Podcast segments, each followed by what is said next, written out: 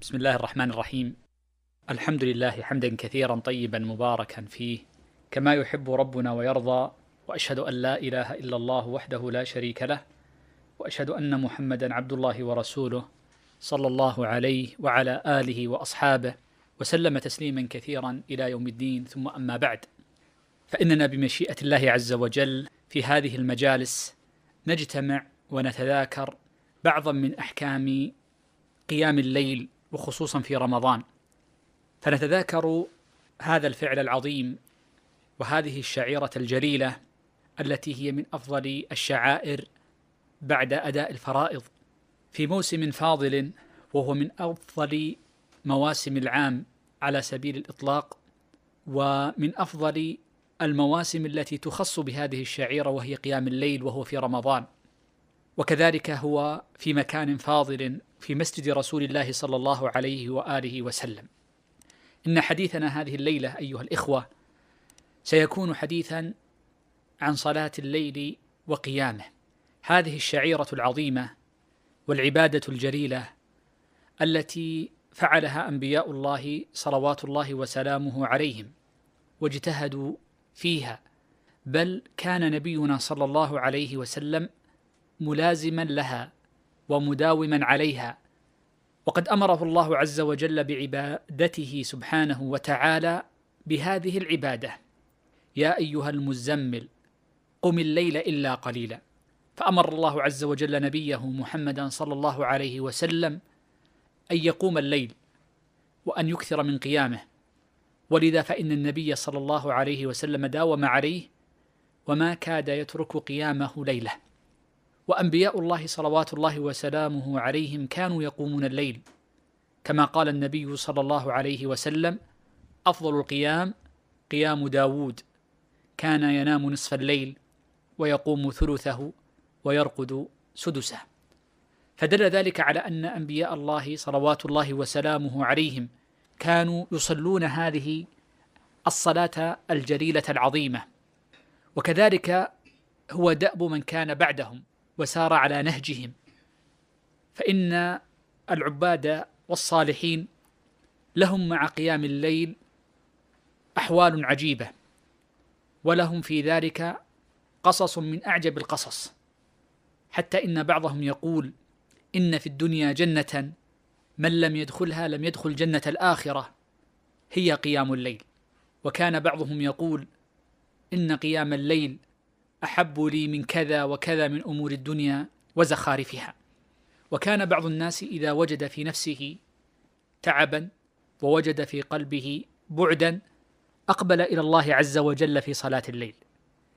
إذ الليل أمره عجيب مع الصالحين فإنه في هجدة الليل وانشغال الناس بالنوم يقوم المسلم صافا لله عز وجل داعيا ومناديا وراجيا ومناجيا لله سبحانه وتعالى فلا يعلم قيامه إلا الله جل وعلا ولا يشكو بثه وهمه وحزنه إلا له سبحانه وتعالى لا يعلم بحاله أحد.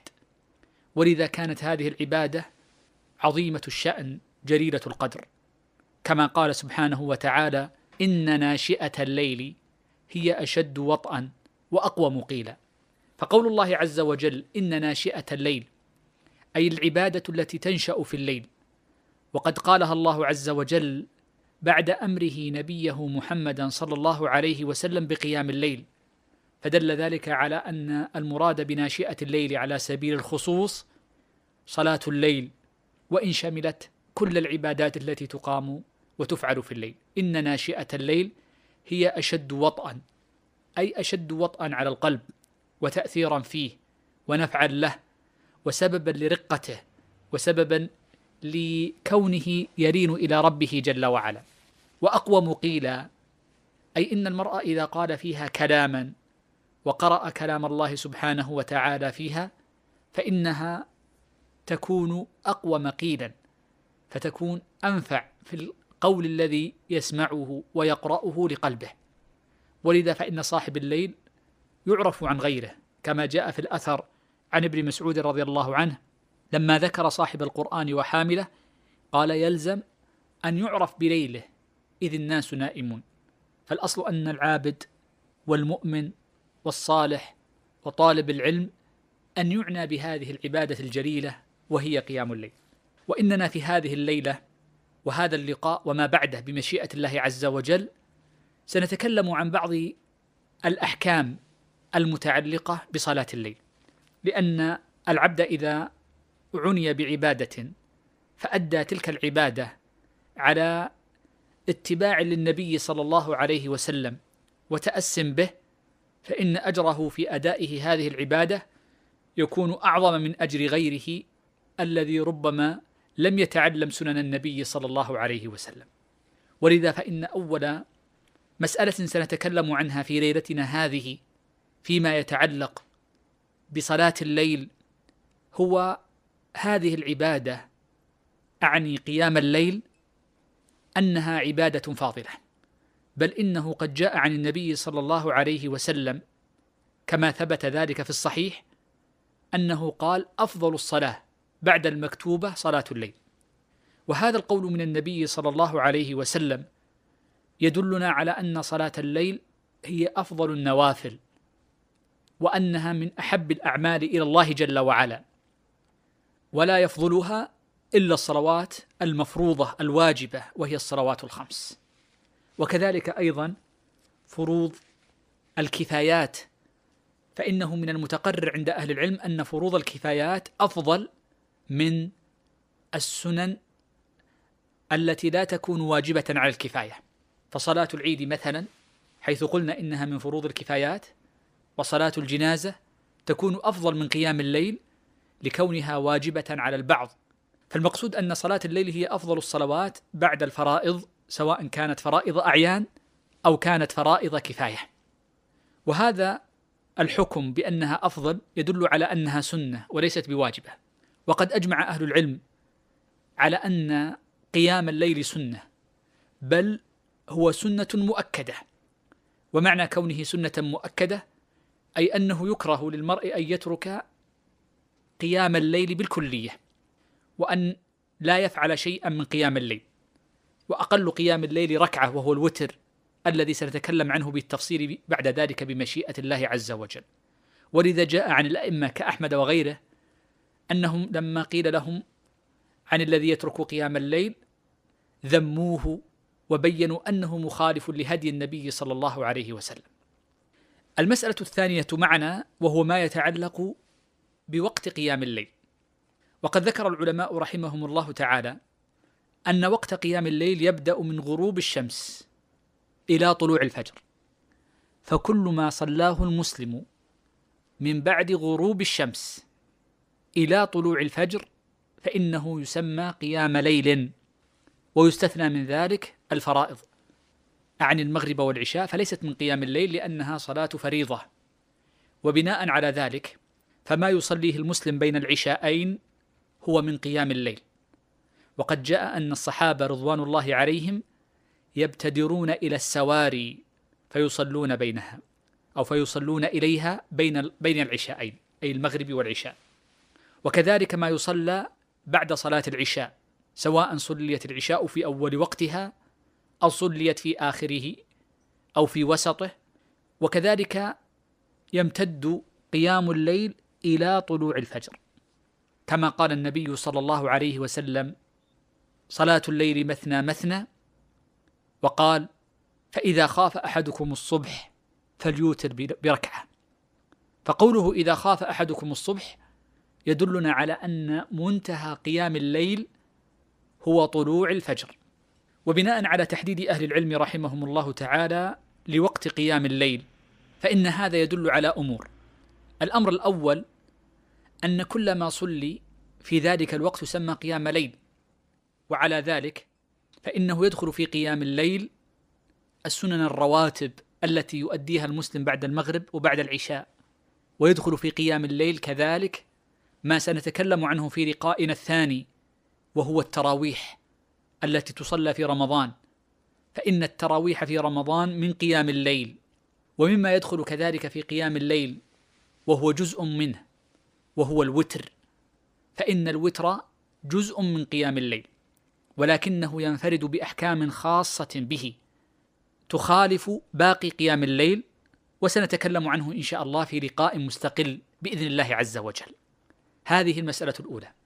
المسألة الثانية أن القاعدة عند أهل العلم أن السنن إذا كانت مؤقتة بوقت فإنه لا يصلح فعلها قبل وقتها ولا بعد خروج وقتها.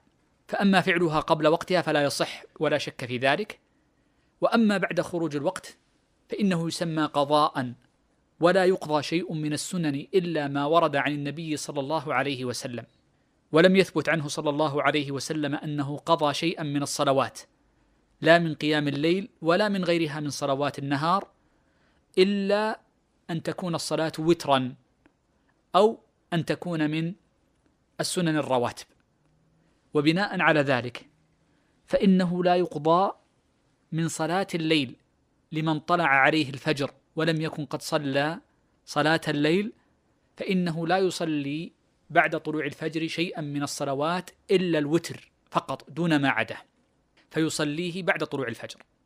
وله أحوال لعلنا أن نتكلم عنها إن شاء الله عز وجل في لقائنا الثاني المتعلق بصلاة الوتر وأحكامها. إذا عرفنا ذلك وأن قيام الليل ممتد وقته من صلاة المغرب إلى طلوع الفجر فإن هذا القيام باعتبار وقته ليس في الأجر سواء فإن بعضه أفضل من بعض إما باعتبار الوقت أو باعتبار الحال.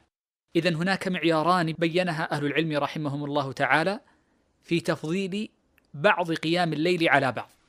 والدليل على ذلك أن النبي صلى الله عليه وسلم ميز وفضل قيام داود على قيام غيره فقال أفضل القيام قيام داود عليه السلام.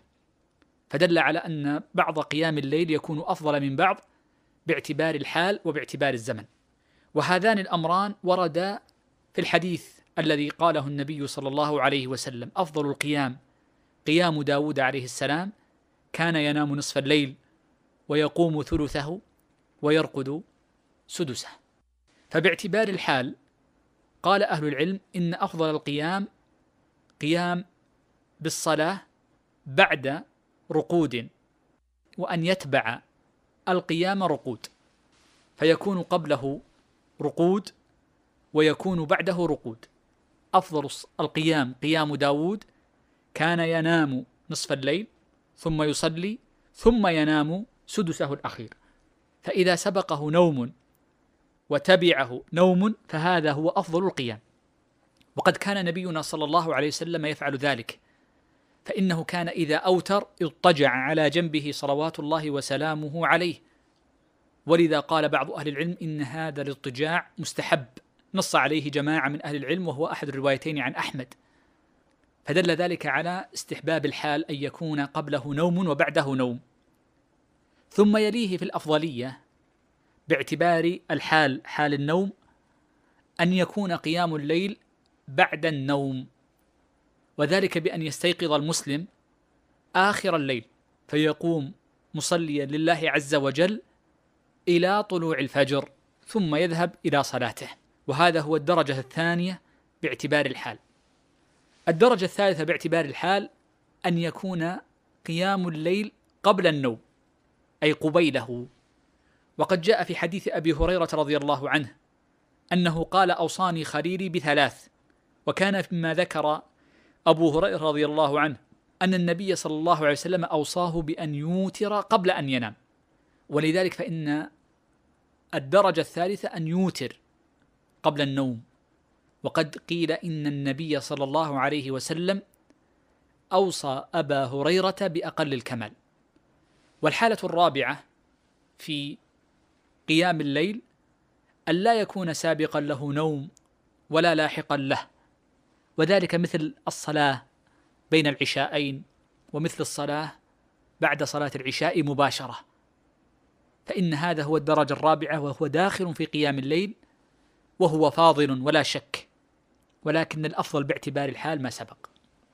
وجعل المعيار الاستيقاظ من النوم أو أن يكون بعده نوم لأن هذه الحال أولا أصفى للذهن. فإن المرء إذا استيقظ من نومه كان ذهنه أصفى أو إذا كان متجها إلى النوم فإنه لا يكون منشغلا بشيء يريد أن يفعله. فيكون ذلك أقوم قيلا وأنفع لقلبه. والأمر الثاني أن من فعل هذه الصيغة الفاضلة أو ما دونها في الأفضلية على الترتيب السابق فإنه حينئذ يظهر صدقه وقيامه لأجل هذه العبادة. فالذي يستيقظ من النوم لأجل قيام الليل فقط ثم يرجع إلى نومه فهذا قيامه من فراشه لأجل هذه العبادة بعينها فلذلك كان أفضل. إذا هذا هو الأمر الأول والمعيار الأول وهو تفضيل بعض قيام الليل على بعض باعتبار الحال. المعيار الثاني والسبب الثاني الذي أورده أهل العلم لتفاضل قيام الليل بعضه على بعض قالوا باعتبار الزمن. فإن الليل ليس زمن بعضه كبعض بل إن أفضل الزمن هو الثلث الأخير من الليل. إذ في هذا الثلث الأخير يتنزل الجبار جل وعلا فيقول هل من سائل فأعطيه هل من مستغفر فأغفر له. وفي الثلث الأخير ساعة يرجى فيها إجابة الدعاء. ولذا كان الثلث الأخير من الليل فاضلا. وأفضل الثلث الأخير الثلث الأول فإنه أفضل من الثلث الأخير في قيام الليل. يعني السدس الخامس أفضل من السدس السادس. فيكون أفضل القيام السدس الخامس ثم يليه السدس السادس من الليل. والدليل على هذا التفضيل الحديث المتقدم أن النبي صلى الله عليه وسلم قال أفضل القيام قيام داود عليه السلام. كان ينام نصف الليل. ويقوم ثلثه وينام سدسه. فكان داود عليه السلام يقوم السدس الرابع والخامس معا. وقد بين النبي صلى الله عليه وسلم أن الجبار جل وعلا يتنزل في السدس الخامس والسادس. فالذي يجتمع فيه الفضلان هو السدس الخامس فهو أفضل أوقات قيام الليل. إذا يترتب لنا أو يتبين لنا من هذين الحديثين ترتيب أفضل قيام الليل الدرجة الأولى هو السدس الخامس ثم السدس السادس ثم السدس الرابع جمعا بين الأحاديث الواردة عن النبي صلى الله عليه وسلم. وهذه الأسداس الثلاثة هي النصف الأخير من الليل. ثم الدرجة الرابعة النصف الأول من الليل. إذ النصف الأخير يشمل الأسداس الثلاثة التي ذكرناها بحسب الترتيب والأفضلية. وأما النصف الأول فإنه سواء من حيث الأفضلية. إذا تلخص لنا أن قيام الليل يتفاضل باعتبار الحال باعتبار النوم إلى أربع درجات ويتفاضل كذلك باعتبار الزمن أيضا باعتبار ذلك إلى أربع درجات تقدم ذكرها. ولكن قبل أن ننتقل للمسألة التي بعدها يجب أن يعنى المسلم بتدريب قلبه وترويض بدنه على الطاعة. وقد ألف جماعة من أهل العلم كأبي نعيم رياضة الأبدان وابن السني رياضة النفوس كلهم ألفوا كتبا في تبيين أن من الأدب أن يروض المرء نفسه على العبادة. ومعنى الترويض على العبادة أن لا يأخذها بالأشد والأصعب والأكمل ابتداء فإن النفس تمل وإن الشخص إذا أخذ نفسه بالأشد لم يستطع الاستمرار عليه. فلربما لو أخذ نفسه بالأشد انكسر عوده فلم يستطع العودة للعمل الذي ابتدأه قبل ذلك. أقول هذا لما؟ لأن من أهم الأمور التي تحتاج إلى تدريب ورياضة هو قيام الليل. وقد قال الإمام عبد الله بن المبارك الخرساني رحمه الله تعالى المتوفى سنة واحد سنة ثمانين ومائة من هجرة النبي صلى الله عليه وسلم قال روضت نفسي في قيام الليل عشرين سنة فارتاحت عشرين سنة. إن بعض طلبة العلم وبعض المسلمين لما يسمع الأحاديث الفاضلة في قيام داود عليه السلام وقيام نبينا محمد صلى الله عليه وسلم فإنه يأخذ نفسه بالأشد ويسعى لفعل الأكمل باعتبار الحال والزمن وعدد الركعات وطول الهيئة والقنوت ثم لا يستطيع الاستمرار على هذه العبادة. وقد قيل إن قليلا مستمر خير من كثير منقطع والنبي صلى الله عليه وسلم يقول مه عليكم من الأعمال ما تطيقون فإن الله لا يمل حتى تملوا. فالمسلم يتدرب فيبدأ بأول درجات ثم يرتقي للأعلى فيصلي وتره وقيام ليله بعد صلاة العشاء مباشرة. حتى إذا اعتاد على ذلك وتدرب جعل بعضه قبل نومه. حتى إذا اعتاد على ذلك وتدرب جعل بعضه قبل قيامه لصلاة الفجر. ثم بعد ذلك إلى أن يجعله في الحال والزمان الفاضل. هذا ما يتعلق بأفضل أوقات قيام الليل. ومن المسائل المهمة في صلاة الليل وهي منبنية على ما تقدم أن صلاة الليل ليس لها عدد فإنه قد تقدم معنا أن كل ما يصلى من النوافل من بعد غروب الشمس إلى طلوع الفجر هو داخل في صلاة الليل ومنه الوتر ومنه التراويح ومنه غير ذلك. ولذلك قال أهل العلم إن صلاة الليل ليس لها حد باتفاق أهل العلم. قال ابن عبد البر حافظ المغرب أبو عمر أجمع العلماء أنه لا حد ولا شيء مقدر في صلاة الليل. ومعنى ذلك أن المرء يصلي ما شاء قلة أو كثرة بحسب ما ييسر الله عز وجل له ويهون عليه ويفتح وييسر.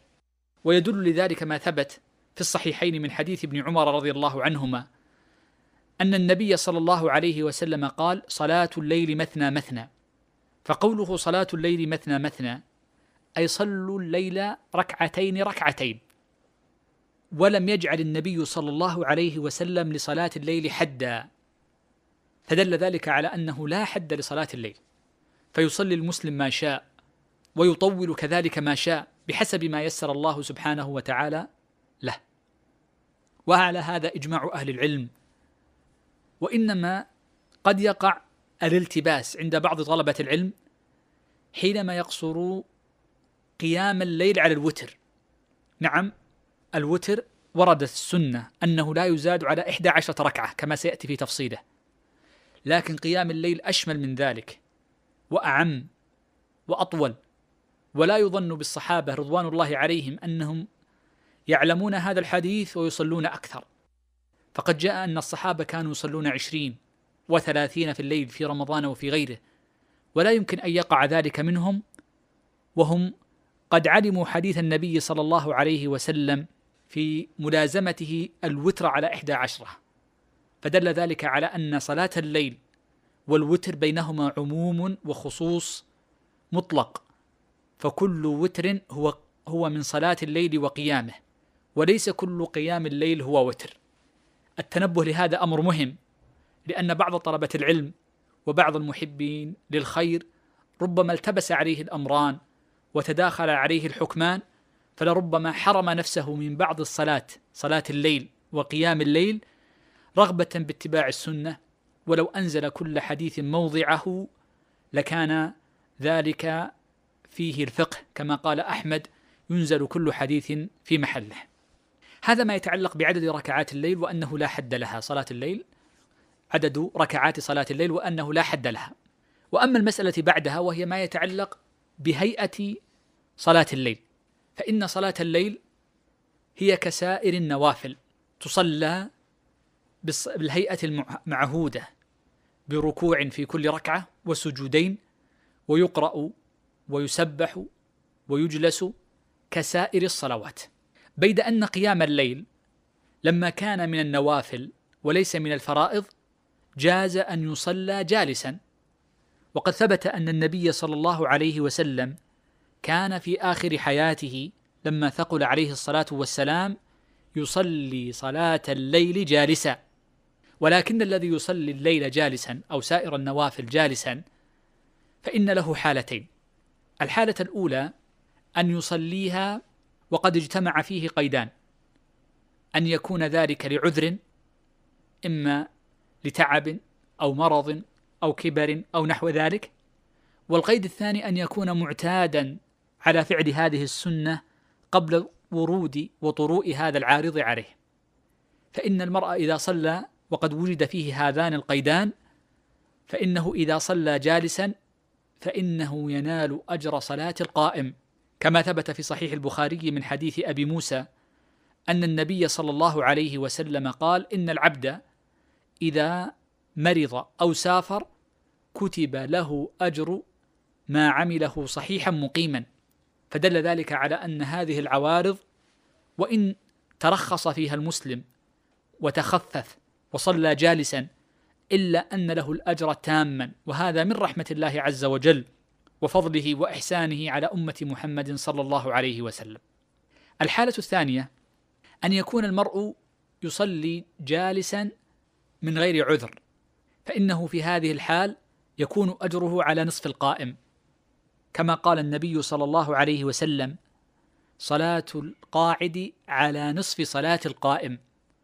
وهذا محمول على النافلة إذا صلى جالسا من غير عذر. فإنه في هذه الحال ينال أجر صلاة نصف صلاة القائم في حال القيام. هذا ما يتعلق بالتخفف في صلاة القيام جوازا من عذر أو لغيره فيترك القيام فقط.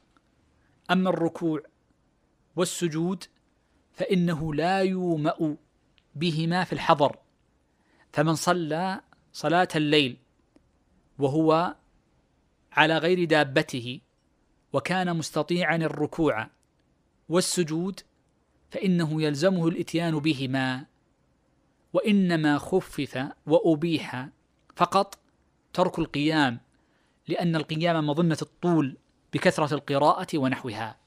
هذا الأمر الأول فيما يتعلق بهيئة صلاة قيام الليل عموما. الأمر الثاني فيما يتعلق بالهيئة أن السنة والأفضل في صلاة الليل أن تصلى ركعتين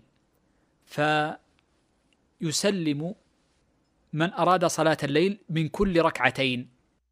وذلك لما ثبت في الصحيحين من حديث ابن عمر رضي الله عنهما أن النبي صلى الله عليه وسلم قال صلاة الليل مثنى مثنى فلما سئل ابن عمر رضي الله عنهما ما معنى مثنى مثنى؟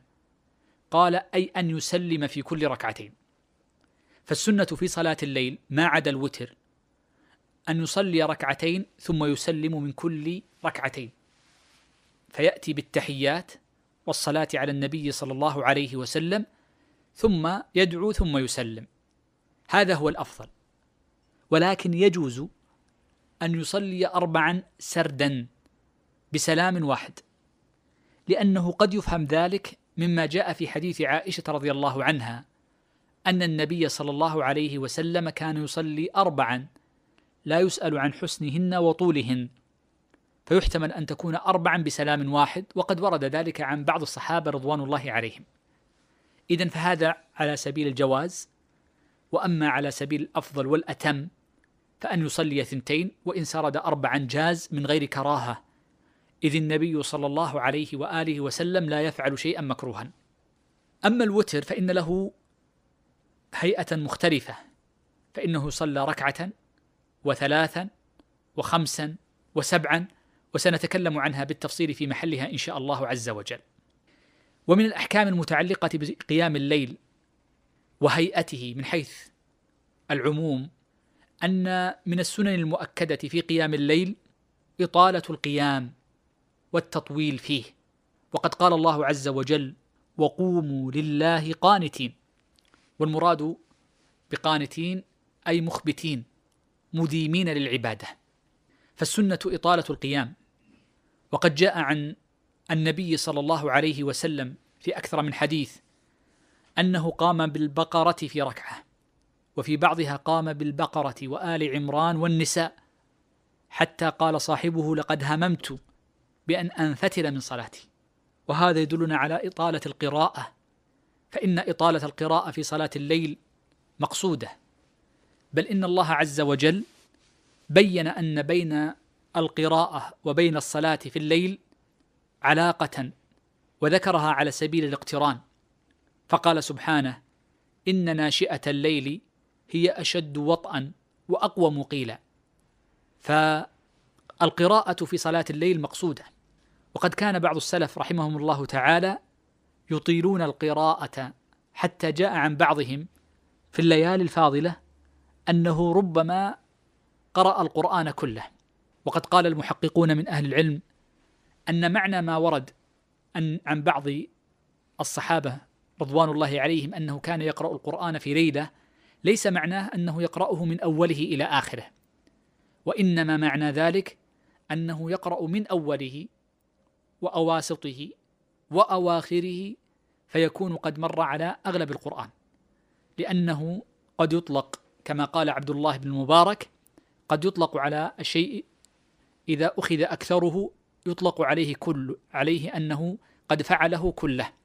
ذكر ذلك عبد الله بن المبارك في حديث صيام النبي صلى الله عليه وسلم لشعبان كما عند الترمذي. إذا عرفنا ذلك وأن السنة إطالة القراءة فإن من السنن المهمة كذلك أن تكون القراءة متناسبة مع الركوع والسجود. فلا يطيل القيام في القراءة ويخفف الركوع والسجود. بل السنة أن تكون متقاربة. فقد جاء في صفة صلاة النبي صلى الله عليه وسلم أن سجوده وركوعه كان نحوا من قيامه. فمن أطال القيام أطال الركوع وأطال السجود. فإن هذه مما يستحب إطالته. عند إطالة القراءة. وما لا يستحب هو أن يطيل القراءة ويقصر في الركوع والسجود. وليس معنى قولنا أنه يكون نحوا منه أنه يكون بطوله. لا ليس ذلك مرادا. وإنما كما يقال بالنسبة والتناسب. أما وقد أطال القيام فإنه يطيل الركوع والسجود بما يناسب ذلك.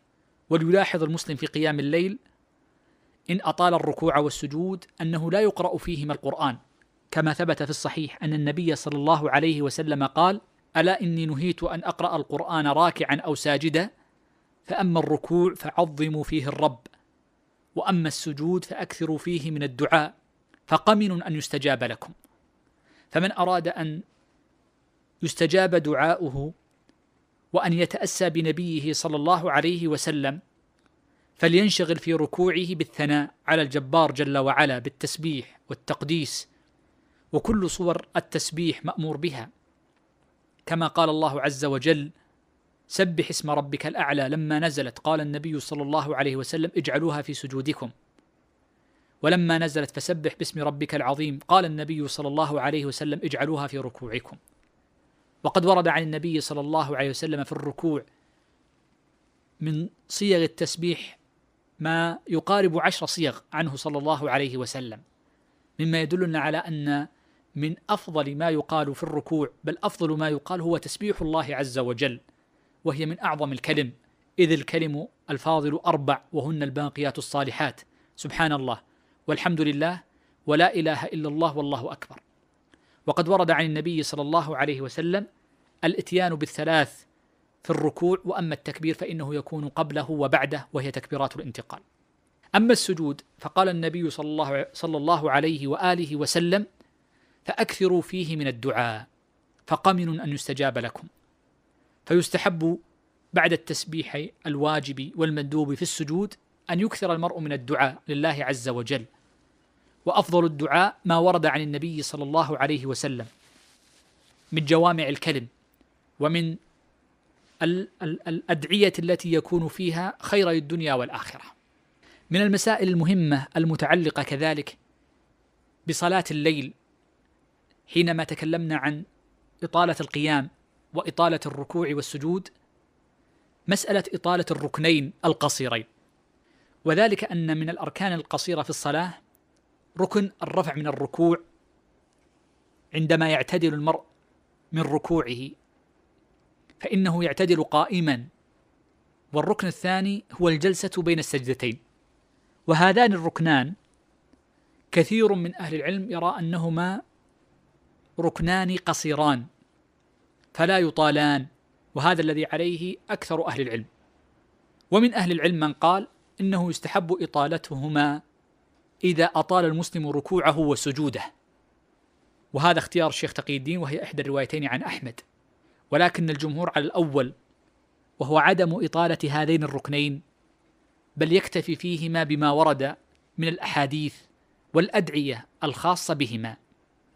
من الأحكام المتعلقة بصلاة الليل من حيث الهيئة ما يتعلق بالجهر بالقراءة فإن صلاة الليل الأصل فيها أن المرء يصليها وحده وإن جاز له أن يصليها جماعة مع أهله من باب إعانتهم على الطاعة وحث نفسه وحثهم عليها. فهل يجوز له أن يجهر في القراءة أم لا؟ ذكر العلماء أنه يجوز في صلاة الليل الجهر وترك الجهر. وأما الأفضل منهما فهو الأصلح للعبد. فتارة يكون الجهر هو الأفضل وتارة يكون الإسرار هو الأفضل. فيكون الجهر أفضل إذا كان في ذلك مصلحة له مثل أن يكون معه أحد يصليها جماعة من أهله كزوجه أو ولده أو أن يطرد عن نفسه النعاس أو ليتأمل في المعاني أو ليزداد خشية لله عز وجل كما يكون مؤثرا في قلب بعض الناس الجهر بالقراءة. وقد يكون الإخفات أيضا أفضل باعتبار آخرين من حيث عدم إزعاج غيره بصلاته. ولا تجهر بصلاتك ولا تخافت بها. وقد يكون الإصرار أصلح لأجل الإخلاص لله عز وجل وإبعاد أسباب الرياء والمراءات والتسميع. وكل هذا مما يستوي. ولذلك فإننا نقول إن القراءة في صلاة الليل ليس الأفضل الجهر ولا الإسرار وإنما هو معلق بالأصلح للعبد فهو معلق بصلاح قلبه والأصلح له وكل بحسبه. وقد ذكر أهل العلم رحمهم الله تعالى أن القراءة في صلاة الليل بالمصحف جائزة من غير كراهة. وقد جاء أن عائشة أم المؤمنين رضي الله عنها كان يؤمها مولاها ذكوان وكان يقرأ في مصحف. وأما غير صلاة الليل من الفرائض فإن العلماء يمنعون من القراءة في المصحف لأنها حركة والحركة مكروهة لأنها مخالفة لصفة الصلاة. وأما في صلاة الليل فإنه قد ارتفعت هذه الكراهة لأجل الحاجة والمصلحة إذ من أعظم مقاصد صلاة الليل قراءة القرآن فيه. وكثير من الناس لا يحفظ شيئا من القرآن فحينئذ نقول له أن يقرأ من غير كراهة في مصحف سواء كان مصحفا يحمله أو يجعله على حامل أو غير ذلك. هذا على سبيل الإجمال أهم الأحكام المتعلقة بصلاة الليل. هذه الصلاة التي لا يعرف لذتها ولا عظيم الأنس بها إلا من عني بها ولازمها وكابدها ليالي طوالا حتى أصبحت أنسا له. وقد ذكر أهل العلم رحمهم الله تعالى أن الخير في أمة محمد صلى الله عليه وسلم إلى قيام الساعة وسيبقى قيام الليل فيها إلى آخر الأوقات.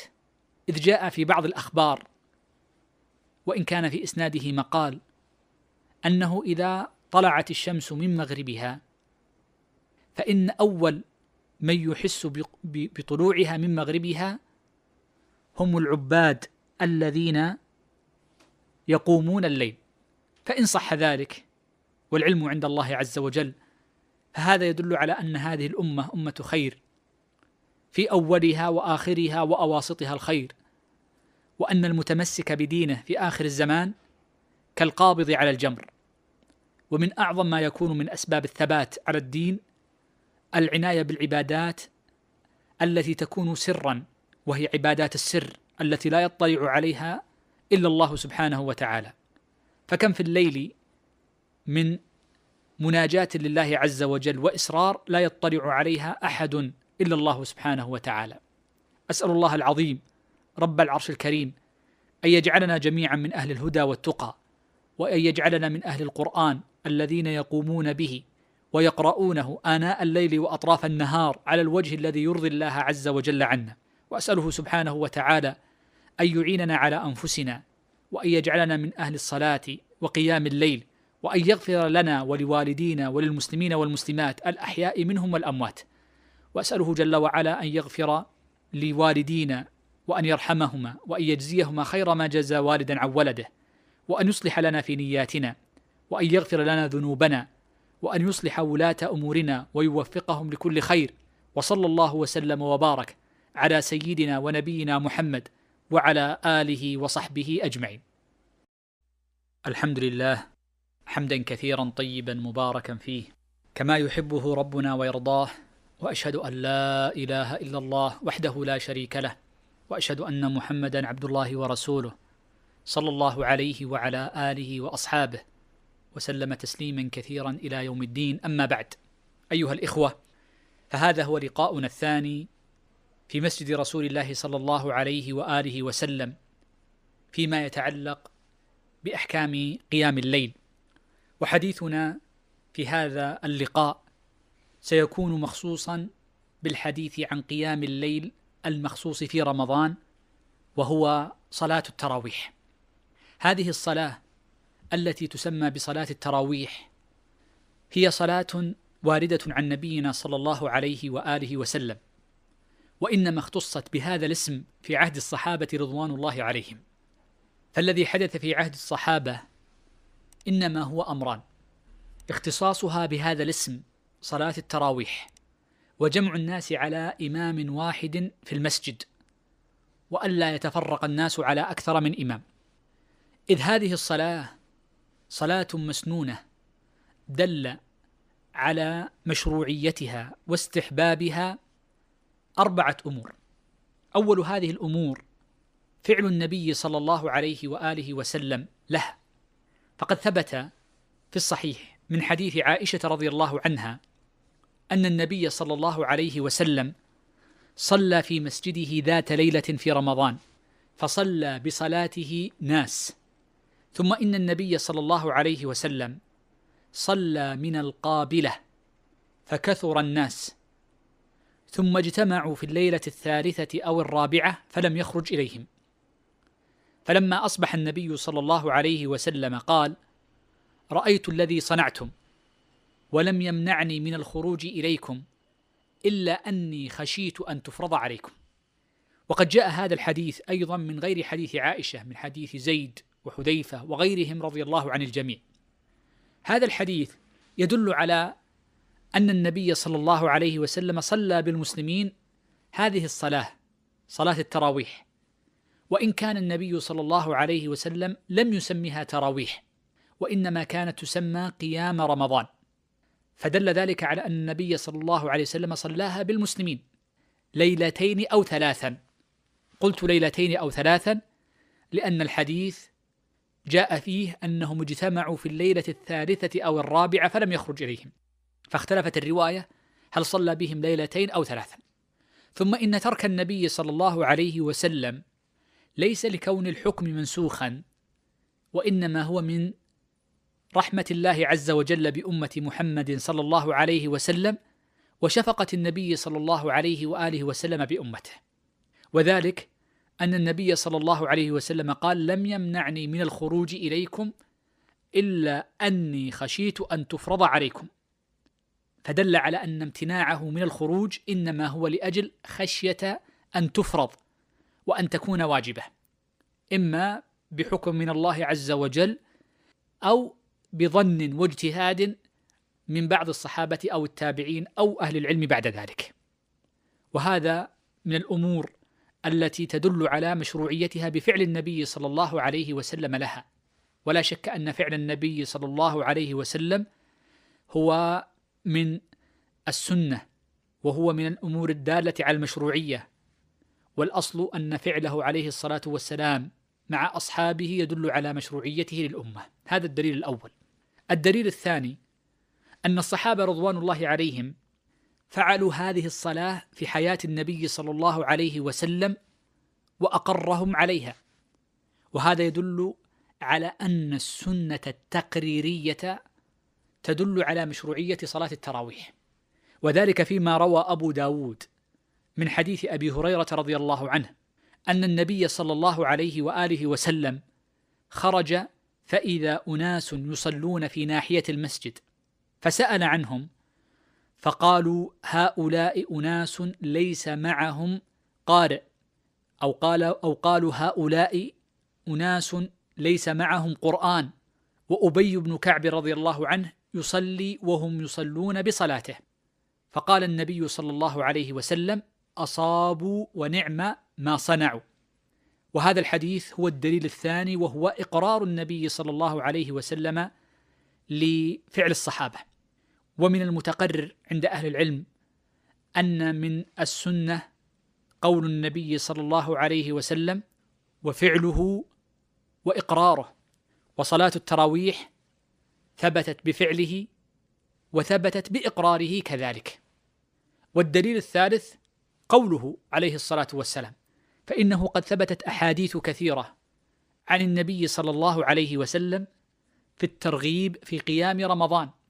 فقال صلى الله عليه وسلم من قام رمضان إيمانا واحتسابا غفر له ما تقدم من ذنبه. وهذا الفضل فضل عظيم وجليل وخطير جدا لمن استشعره وأحس بفضله. فإن مجرد قيامه في هذا الشهر والأيام القليلة فإن الله عز وجل يغفر له ذنوبه كلها أولها وآخرها. وفضل الله واسع فإن ذلك يشمل كذلك الصغائر والكبائر. وقد بين جمع من أهل العلم أن من حسن الظن بالله عز وجل أن يحتسب المسلم في مسألة المكفرات ويظن بالله عز وجل أنها تكفر الصغائر والكبائر معا. وترغيب النبي صلى الله عليه وسلم بقيام رمضان يدلنا على مشروعية صلاة التراويح لأن صلاة التراويح هي من قيام رمضان لأنها تصلى جماعة فلا فرق بينها وبين صلاة البيت إلا في الجماعة وصلاة الجماعة مشروعة لأن قيام الليل يشرع فرادى ويشرع جماعة وكل ذلك مشروع وكل هذا مشروع. فدل ذلك على أن سنة النبي صلى الله عليه وسلم القولية تدل بعمومها على مشروعية صلاة التراويح وأن ما زيد فيها من كونها جماعة في المسجد هذا الوصف مشروع مشروع في مطلق قيام الليل. كما تقدم معنا في الدرس الأول أن قيام الليل يصليه المرء وحده ويصليه جماعة. فإن النبي صلى الله عليه وسلم لما قام في الصلاة في ليلة قام بصلاته ابن عمر ابن عباس رضي الله عنهما فصلى معه جماعة ومثله جاء عن جابر وغيره من الصحابة فدل ذلك على أن صلاة الليل تصلى جماعة ولا فرق بين رمضان وغيره. والدليل الرابع على مشروعية صلاة التراويح هو الإجماع عليها بعد ذلك فقد فعلها الخلفاء الأربعة جميعا. وفعلها المسلمون واستمروا عليها وقد حكى جمع من أهل العلم الإجماع على مشروعية صلاة التراويح كإسحاق بن راهويه وغيرهم من أهل العلم كثير جدا يدل كلهم حكوا الإجماع على مشروعية هذه العبادة في رمضان وهي صلاة التراويح. وهذه الصلاة صلاة التراويح ورد في فضلها أمور متعددة. من ذلك أنها داخلة في عموم ما ورد عن النبي صلى الله عليه وسلم في فضل قيام الليل. من قام رمضان إيمانا واحتسابا غفر له ما تقدم من ذنبه. وهذا يدلنا على أن لها فضلا في مغفرة الذنب. وفيها من الفضل كذلك أنها سبب لأن يكتب للمسلم قيام الليلة كلها فقد ثبت عن النبي صلى الله عليه وسلم أنه قال إن الرجل إذا صلى مع الإمام حتى ينصرف كتب له قيام الليلة أو قيام ليلة. هذا الحديث ينزل على صلاة التراويح كذلك. فمن صلى مع إمامه العشاء والتراويح حتى ينصرف الإمام من صلاته فإنه يكتب له قيام ليلة فكأنه قام الليلة كلها ولم يقتصر قيامه على أوله أو هذه الدقائق المعدودة التي صلاها مع الإمام. وكذلك من الفضائل الواردة لصلاة التراويح أن فيها تأسيا واتباعا للنبي صلى الله عليه وسلم. فقد صلى النبي صلى الله عليه وسلم وصلى المسلمون بصلاته. فدل ذلك على أن صلاة التراويح سنة. بل إن من أهل العلم كما نص عليه كثير من الشافعية وغيرهم أن صلاة التراويح سنة مؤكدة ومعنى كونها مؤكدة أي يكره تركها لمستطيعها. والنبي صلى الله عليه وسلم لم يتركها إلا للعلة التي ذكرها خشية أن تفرض علينا. ولذا فإن كثيرا من أهل العلم قال إنها سنة مؤكدة ومنهم من اقتصر على كونها سنة والمسألة فيها نظر لأهل العلم. وعلى العموم فإن صلاة التراويح من السنن الواردة عن النبي صلى الله عليه وسلم والتي فعلها الصحابة في حياته وبعد وفاته وما زال المسلمون يفعلونها عصرا بعد عصر إلى وقتنا هذا بحمد الله عز وجل. وأؤكد أن عمر بن الخطاب رضي الله عنه حينما رأى الناس مجتمعين في صلاة التراويح فقال نعمة البدعة هذه ليس معناها أنها قد أحدثت هذه العبادة. وإنما معنى ذلك أن ما فعله من جمع الناس على إمام واحد. لأن عمر رضي الله عنه لما دخل المسجد وجد كل جماعة يأتمون بإمام ويصلون بصلاته فجمعهم على إمام واحد. وهذا الذي فعله عمر هو حسن وهو أنفع للمسلمين ولا شك.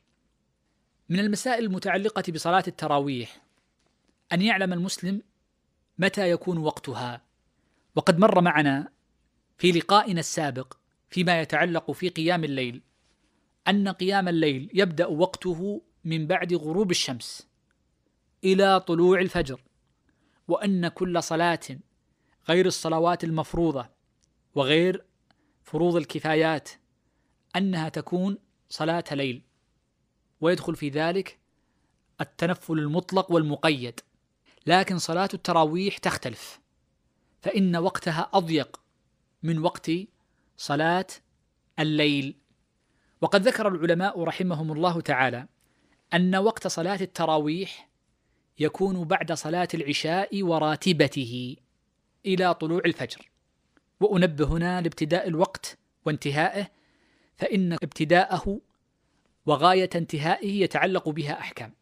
فأما غاية الابتداء حينما قلنا من بعد راتبة العشاء أو قول بعضهم من بعد صلاة العشاء وراتبته هذا يدلنا على أنه لا يجوز ولا يصح أن تصلى التراويح قبل صلاة العشاء ولو كانت صلاة العشاء مؤخرة عن أول وقتها بل لا بد أن تكون بعد صلاة العشاء وكل ما يصلى ليس بتراويح إذ التراويح إنما تكون سنة بعد صلاة العشاء. سواء صليت العشاء في أول وقتها أو أخرت إلى آخر وقتها أو وسطه أو صليت في وقت الاختيار أو في وقت الاضطرار الحكم في ذلك سواء. لا تصلى صلاة التراويح إلا بعد العشاء. وقول العلماء رحمهم الله تعالى إن أول وقتها وهي غاية الابتداء بعد صلاة العشاء وراتبته. معنى راتبة العشاء أي السنة الراتبة التي تصلى بعد العشاء. فالسنة الراتبة بعد العشاء ركعتان. إذ السنن الرواتب عشر. ركعتان قبل الفجر. وركعتان قبل الظهر. وركعتان بعد الظهر. وركعتان بعد المغرب. وركعتان بعد العشاء. هذا اللي عليه كثير من أهل العلم. وقال بعضهم إنها إثنى عشرة ركعة. وزاد ركعتين قبل الظهر فتكون أربعا قبل الظهر. المقصود أن بعد العشاء ركعتان هي السنة الراتبة. هذه السنة الراتبة سنة مؤكدة وهي مستقلة عن التراويح. وقول العلماء إن التراويح بعد السنة الراتبة للعشاء يفيدنا أمور. الأمر الأول أنه لا تداخل بين صلاة العشاء وبين صلاة التراويح. فلو أن امرأ أراد أن يصلي أول ركعتين من التراويح بنية سنة العشاء نقول لا يصح ذلك لأن التراويح له نية خاصة به والسنة الراتبة لها سنة ولها نية خاصة بها ولا تتداخل هاتان السنتان. بخلاف قيام الليل فإنها مطلق فيتداخل مع التراويح ويتداخل مع غيره فلا يجزئه. وكذلك لأن السنة الراتبة لا يشرع فيها الجماعة وإنما تصلى فرادى بينما التراويح تصلى جماعة وهذا فرق بينها في الحقيقة فدل على أنها لا تتداخل. نستفيد كذلك من كون صلاة التراويح يكون وقتها بعد راتبة العشاء أنه إذا ضاق على المسلم الوقت بأن تأخر في صلاة العشاء ووجد الإمام يصلي التراويح. فالأفضل له أن يدخل مع الإمام أم يصلي الراتبة؟ نقول بل الأفضل له أن يصلي الراتبة لأن الراتبة آكد. فإن من آكد السنن السنن الرواتب فإنها مؤكدة. ولذلك فإنه يصلي الراتبة وحده ثم يدخل مع الإمام في صلاة التراويح ويقضي ما فاته إن فاتته ركعة أو أكثر. فلا تداخل بين الصلاتين. وهذا ينبه على ما ذكره العلماء أن نية صلاة الراتبة مختلفة عن نية صلاة التراويح ولا تداخل بين النيتين. الأمر الثالث أن قول العلماء إن وقت صلاة التراويح بعد العشاء وراتبته لا يلزم منها التقارب بل قد يكون الفصل طويلا فيصلي المرء العشاء ويصلي راتبته ثم يطيل الفصل حتى يصلي التراويح فقد لا يكون صلاة التراويح إلا في آخر الليل أو في وسطه ولذلك تكلم العلماء رحمهم الله. هل الأفضل أن تصلى التراويح في أول الليل أو في وسطه أو في آخره؟ قال العلماء من حيث الأفضلية صلاة الليل في آخره أفضل كما تقدم معنا في الدرس الماضي. في أفضل قي أفضل أوقات قيام الليل أنه الثلث الأخير من الليل أو النصف الأخير من الليل على التفصيل المتقدم. ولكن العلماء يقولون نظرا لاجتماع الناس فإن صلاتهم حال الاجتماع أفضل من صلاتهم حال حال انفرادهم في بيوتهم. إلا من أراد أن يجمع بين الثنتين فهو الذي جمع الخير من طرفيه. وقول العلماء رحمهم الله تعالى أن صلاة التراويح تمتد إلى طلوع الفجر. هذا يدلنا على أنه إذا طلع الفجر فقد انقضى وقت صلاة التراويح. والعبادات المؤقتة إذا كانت من السنن فإنها لا تقضى. إلا أن يرد النص بها. وهذا مبني على القاعدة المشهورة عند علماء الأصول أن الأمر بالقضاء هل هو بأمر جديد أم بالأمر الأول؟ هذا في الواجبات. وأما في المندوبات فإنه لا شك أنه لا بد أن يكون بأمر جديد يدل على مشروعية القضاء. المقصود من هذا أن صلاة التراويح لمن فاتته بحيث طلع الفجر وأذن عليه فإنه لا يقضيها ولا يأتي بها وإنما هي سنة قد فات محلها ويكثر من الطاعات ليفوت ما فاته من الأجر العظيم بتفويته صلاة التراويح وقيام الليل في ليلة من الليالي. نعم من فاتته مع الإمام قبل طلوع الفجر ليجتهد أن يصلي بدلها في بيته وحده وأن يطيل من القراءة فإن ذلك يكفيه بإذن الله عز وجل. هذا ما يتعلق بوقت صلاة التراويح من حيث غاية الابتداء وغاية الانتهاء وما يترتب على ذلك من أحكام. من المسائل المهمة في صلاة التراويح ما يتعلق بالفرق بين صلاة التراويح وبين الوتر وبين قيام الليل. ذكر أهل العلم رحمهم الله تعالى أن قيام الليل هو الأشمل فهو يعم التراويح والوتر وغيره من الصلوات المطلقة والمقيدة في الليل. فكل ما يصلى في الليل هو صلاة ليل ومنه التراويح.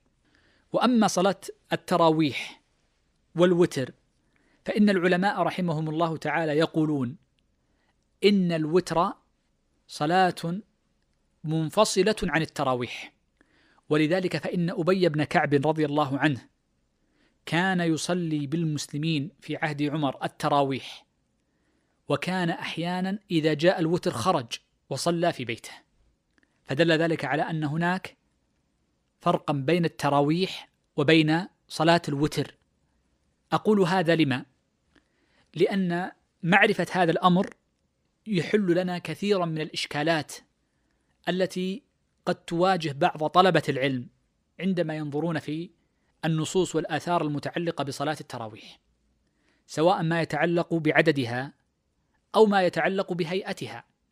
فسيأتينا بعد قليل فيما يتعلق في بعددها أن عدد صلاة التراويح وركعاته أكثر من عدد الوتر وهيئتها كذلك فيما يتعلق بالسرد وعدم الفصل مختلف. إذا فالأئمة يصلون بنا التراويح والوتر معا يصلون التراويح والوتر معا كما جاء ذلك نصا من حديث أبي بن كعب رضي الله عنه. إذا عرفنا ذلك فإني سأذكر بعضا من الأحكام الخاصة المتعلقة بصلاة التراويح. وقلت إنها أحكام خاصة لأن صلاة التراويح هي من صلاة الليل ومن النوافل فحكمها كحكم سائر النوافل فتصلى كسائر الصلوات. من حيث القراءة والركوع والسجود والرفع من الركوع والجلوس قبل التسليم والتشهد والتسليم وغير ذلك. لكن هي نافلة فأخذت حكم النوافل من حيث جواز الصلاة جالسا.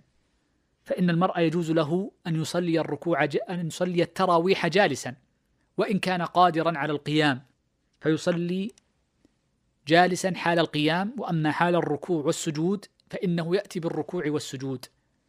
وقد ثبت عن النبي صلى الله عليه وسلم أنه قال إن صلاة القاعد على النصف من صلاة القائم.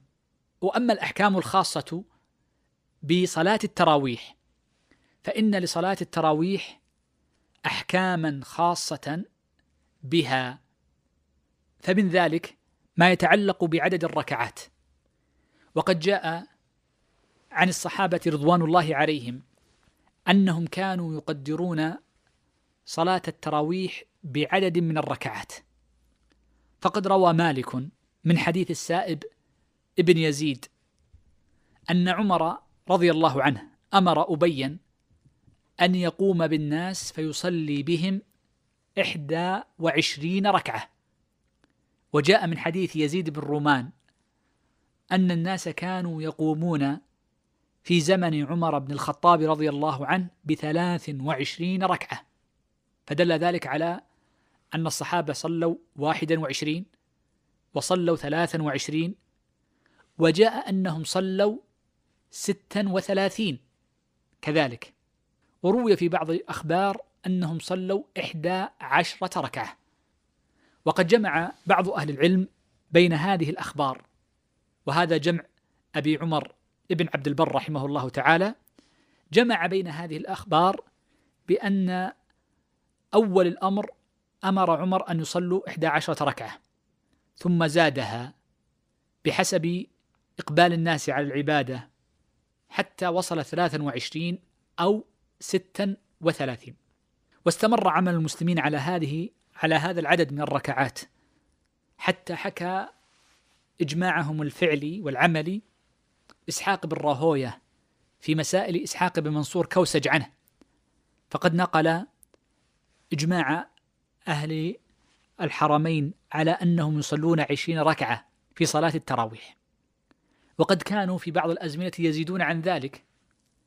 فإنه قد جاء في العتبية أن الإمام مالك رحمه الله تعالى نهى أمير المدينة أن ينقص صلاة التراويح عن ست وثلاثين ركعة. المقصود من هذا أن عدد صلاة التراويح ورد أنها تصلى إحدى عشرة ووصل صلاتها إلى ست وثلاثين ودون ذلك صليت إحدى وعشرين وثلاثا وعشرين ونحو ذلك. وكل ذلك جائز بحمد الله عز وجل. ولا يصح أن نقول إن السنة أن تصلى إحدى عشرة ولا يزاد عليها. إذ عمر رضي الله عنه والصحابة زادوا والسبب في ذلك أن هناك فرقا كما ذكرت في أول حديثي بين الوتر الذي يستحب عدم الزيادة على إحدى عشرة ركعة وبين صلاة التراويح التي تصلى عشرين أو تصلى أكثر من ذلك كست وثلاثين ونحو ذلك. المقصود من هذا كله أننا نعلم أن عدد الركعات أمرها سهل ويسير وهذا يختلف باختلاف إقبال الناس على العبادة أو انشغالهم عنها ويختلف أيضا باعتبار طول القراءة وقصرها. فإن المرء إذا أطال القراءة قلل الركعات وإذا قصر القراءة أكثر وأزاد في الركعات. ولا يصح لأحد أن ينكر على من زاد على عدد معين من الركعات. بل إن الإمام مالك وهو إمام دار الهجرة الذي تكاد تضرب له أكباد الإبل يبحث عن عالم المدينة. ونزل عليه هذا الحديث نهى أمير المدينة أن ينقص عن عدد معين. فدل ذلك على أنه نظر إلى الأصلح وأن كل ذلك جائز. من الأحكام المتعلقة بصلاة التراويح التي تختص بها بل قد تتغاير عن صلاة قيام الليل. أن صلاة التراويح من شرطها أن تصلى جماعة. ولا تكون صلاة التراويح فرادى فمن صلى صلاة فرادى فإنه من قيام الليل لكنها لا تسمى تراويح. لا تسمى صلاة تراويح. فلا بد فيها أن تصلى جماعة. فالنبي صلى الله عليه وسلم صلاها جماعة وصلاها الصحابة بعده جماعة. نعم لا يشترط أن تكون في المسجد. فقد تصلى جماعة في غير المسجد. ولكن الأفضل أن تصلى في المسجد لأنه محل ذكر وعبادة وهو الأفضل وتكون مع الإمام الذي يجتمع عليه الناس. ويترتب على كون صلاة التراويح تصلى جماعة أن العلماء رحمهم الله تعالى يقولون أن النساء يستحب لهن أن يصلينها كذلك. فإن صلاة التراويح لا تشرع إلا في جماعة والنساء يصلين صلاة التراويح جماعة. إما يصلينها مع الإمام في المسجد أو يصلين وحدهن في البيوت جماعة. وقد جاء أن أم المؤمنين عائشة رضي الله عنها كانت تجمع أهل بيتها فتصلي بهم وصلى بها ذكوان كذلك صلاة الليل. وقد جاء عن جمع من الصحابيات أنهن كن يفعلن ذلك. فالنساء يصلين التراويح إن شئن في بيوتهن وإن شئن في المسجد ولا تسمى الصلاة تراويح إلا إذا صلينها جماعة. وهذا من الأمور المهمة التي تتميز. وهنا نكتة أوردها بعض أهل العلم وأشار إليها عمر رضي الله عنه. وهو حيث قلنا إن صلاة التراويح تصلى جماعة. فإن تعارض أمران. أفضلية الزمان مع أفضلية الجماعة فأيهما أولى؟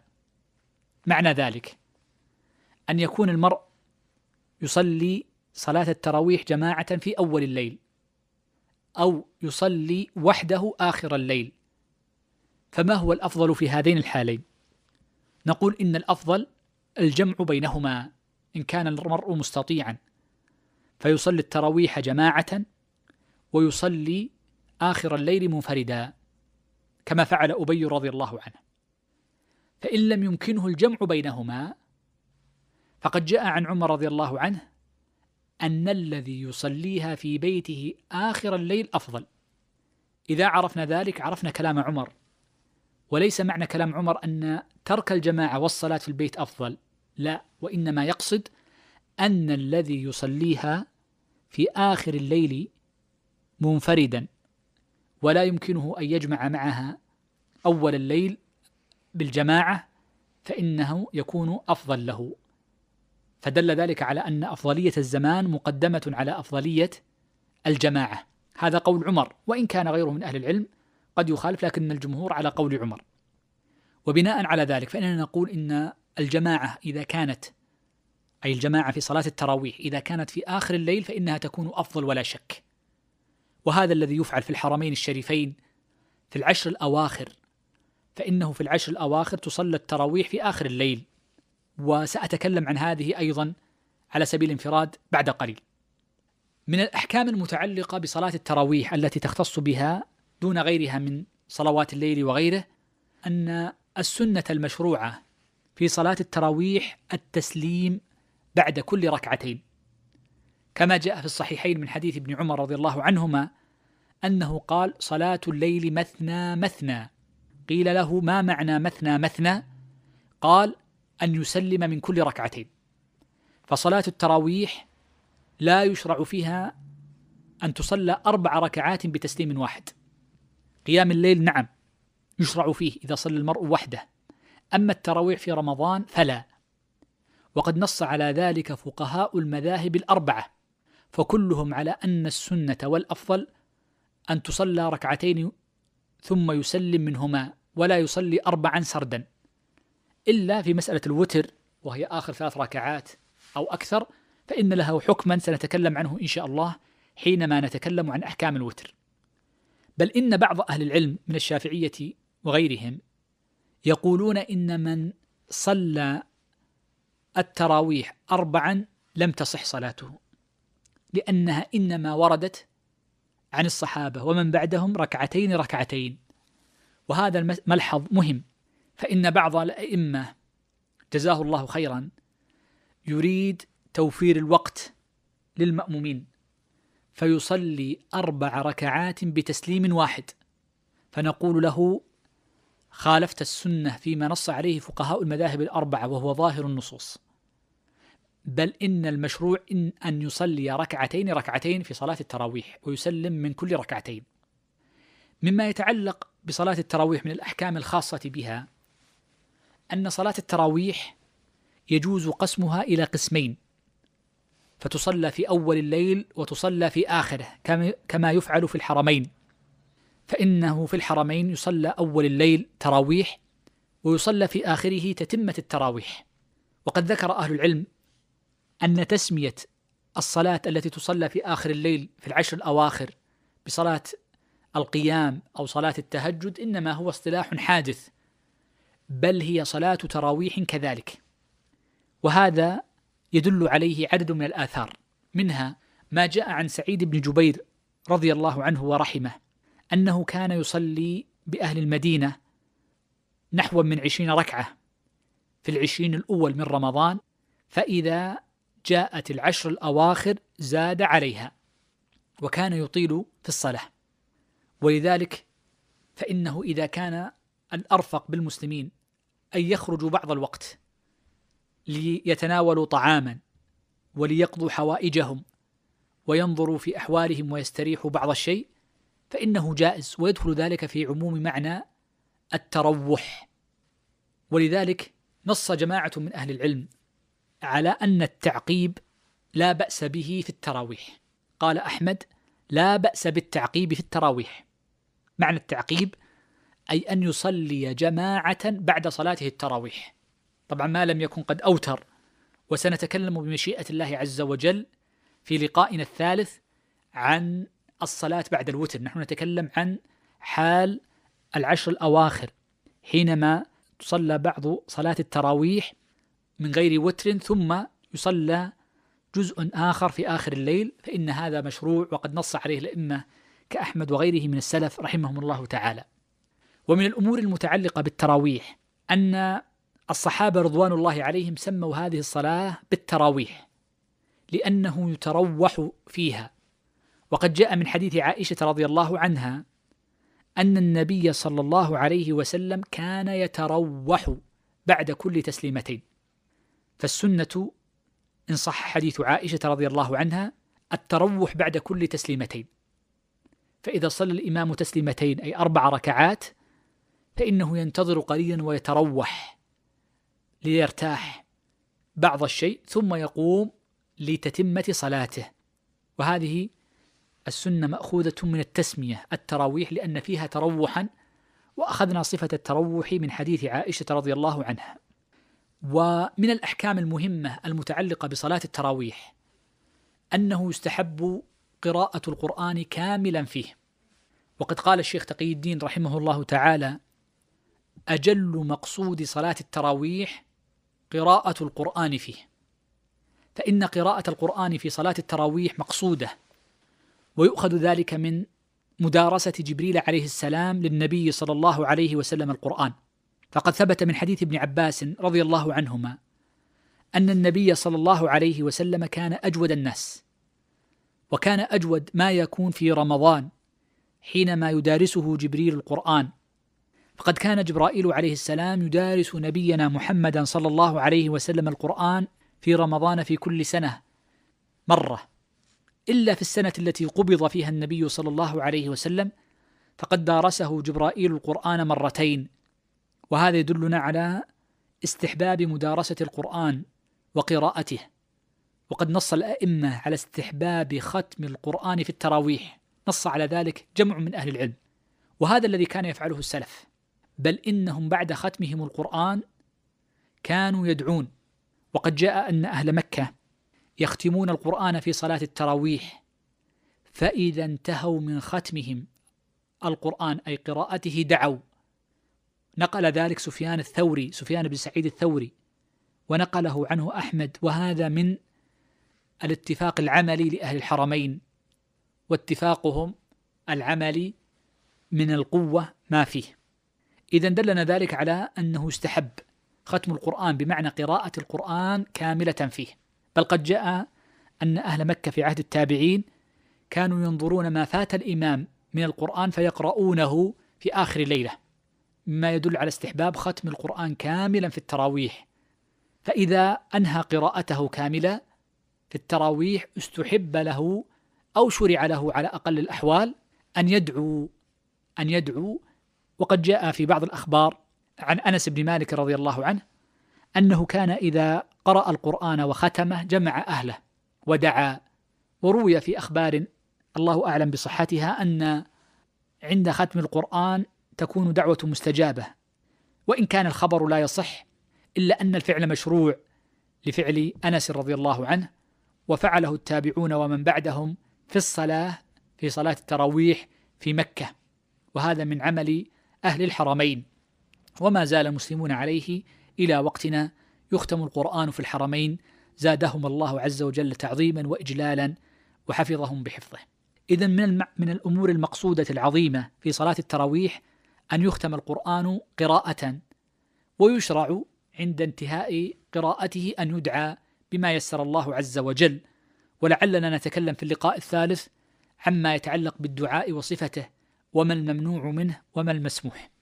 من الأمور المهمة والمشروعة في هذه القراءة أنه يستحب الجهر بالقراءة فيستحب رفع الصوت فالإمام يرفع صوته بالقراءة ويسمع المأمومين لأن المأمومين يؤجرون على الصلاة ويؤجرون على استماعهم القرآن فإن المرء إذا استمع القرآن أجر.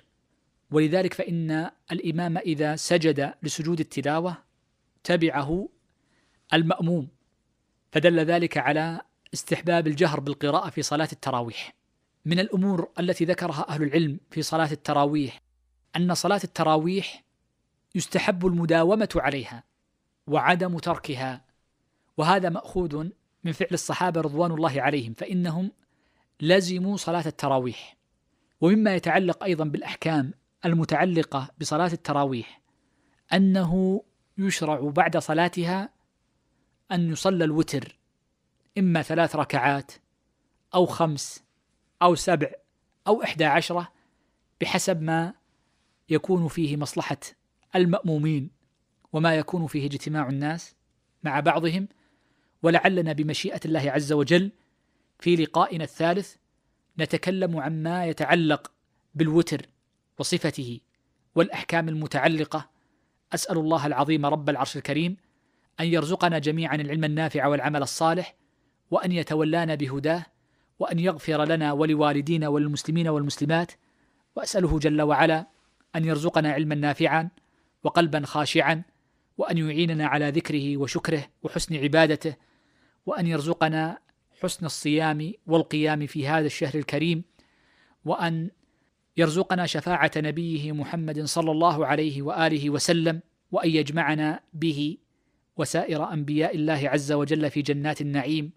وصلى الله وبارك على نبينا وسيدنا ورسولنا محمد وعلى آله وصحبه أجمعين. الحمد لله حمدا كثيرا طيبا مباركا فيه كما يحبه ربنا ويرضاه وأشهد أن لا إله إلا الله وحده لا شريك له وأشهد أن محمدا عبد الله ورسوله صلى الله عليه وعلى آله وأصحابه وسلم تسليما كثيرا إلى يوم الدين. ثم أما بعد فهذا هو اللقاء الثالث في مسجد رسول الله صلى الله عليه وسلم فيما يتعلق بأحكام قيام الليل. وقد سبق حديثنا عن موضوعين وهذا هو الثالث المتمم له. فقد سبق حديثنا عن عموم أحكام قيام الليل. ثم عموم أحكام متعلقة بصلاة التراويح. وهذا اللقاء الثالث متعلق بالأحكام المتعلقة بالوتر. وصلاة الوتر هي من صلاة الليل بل هو آكد صلاة الليل وأفضله وحيث كانت صلاة الليل فاضلة بل هي أفضل النوافل بعد الفرائض فإن أفضل صلاة الليل هو الوتر وهو آكدها. وقد كان النبي صلى الله عليه وسلم يحافظ عليه في حضره وسفره كما جاء ذلك من حديث عائشة رضي الله عنها. فقد ذكرت أن النبي صلى الله عليه وسلم لم يكن يحافظ في سفره إلا على الوتر وعلى ركعتي الفجر. وهذا يدلنا على ملازمة النبي صلى الله عليه وآله وسلم لصلاة الوتر فهي آكد صلاة الليل وأشرفه وأفضله وهو داخل في أمر النبي صلى الله عليه وسلم حينما قال فإذا خاف أحدكم الصبح فليوتر بركعة. وهذا أمر منه صلى الله عليه وسلم.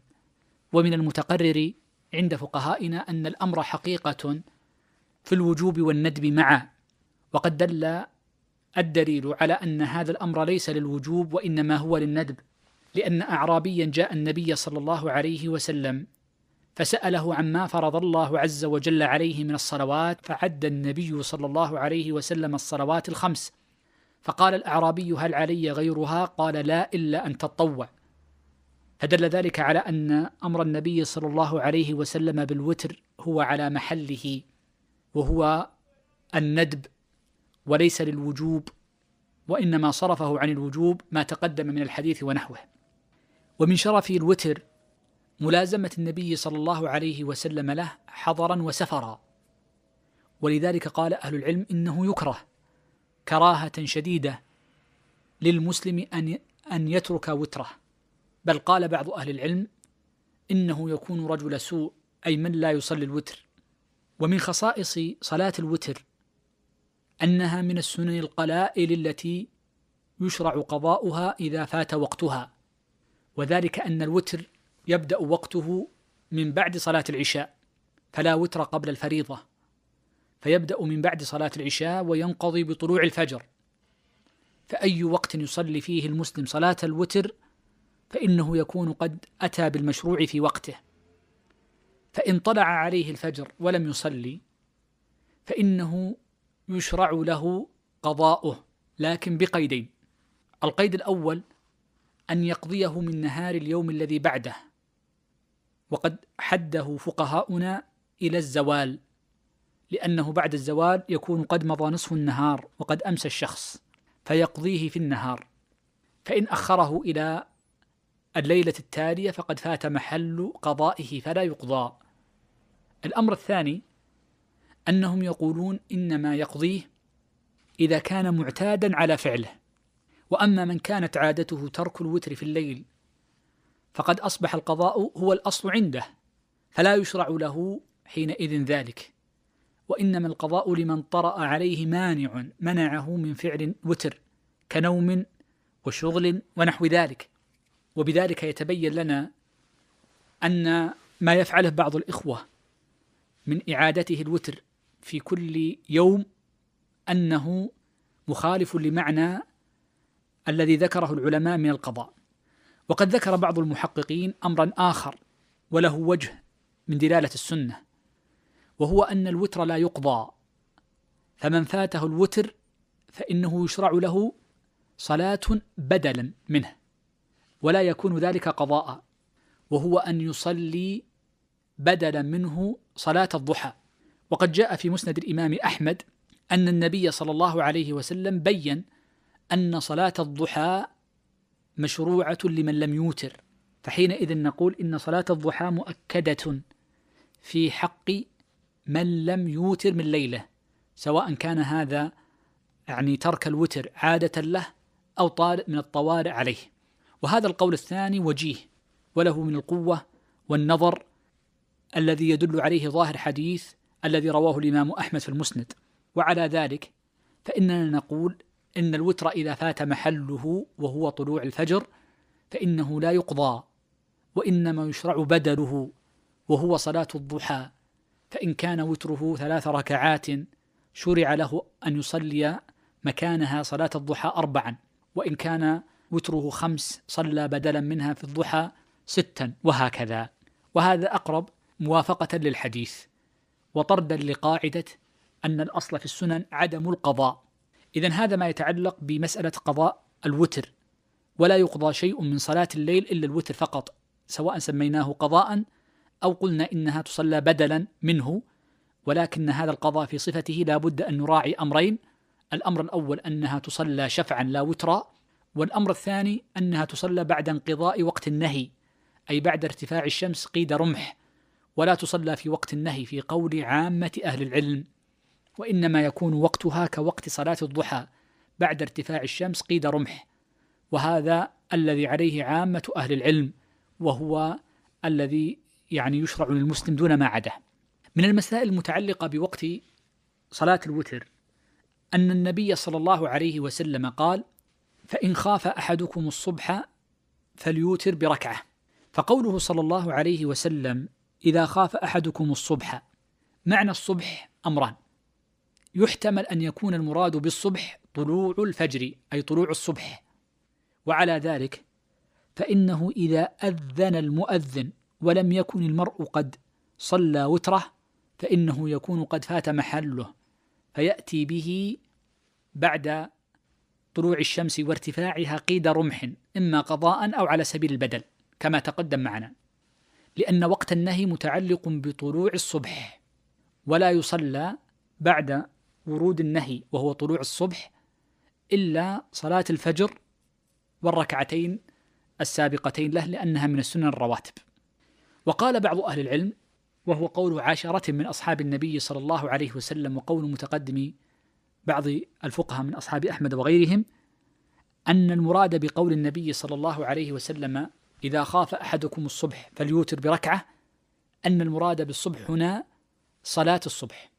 وعلى ذلك فمن فاته وتره وأذن عليه الصبح أي الفجر ولم يكن قد أوتر فإنه يشرع له أن يصلي وتره ما دام محافظا عليه يصليه بين الأذان والإقامة قبل أن يصلي صلاة الصبح.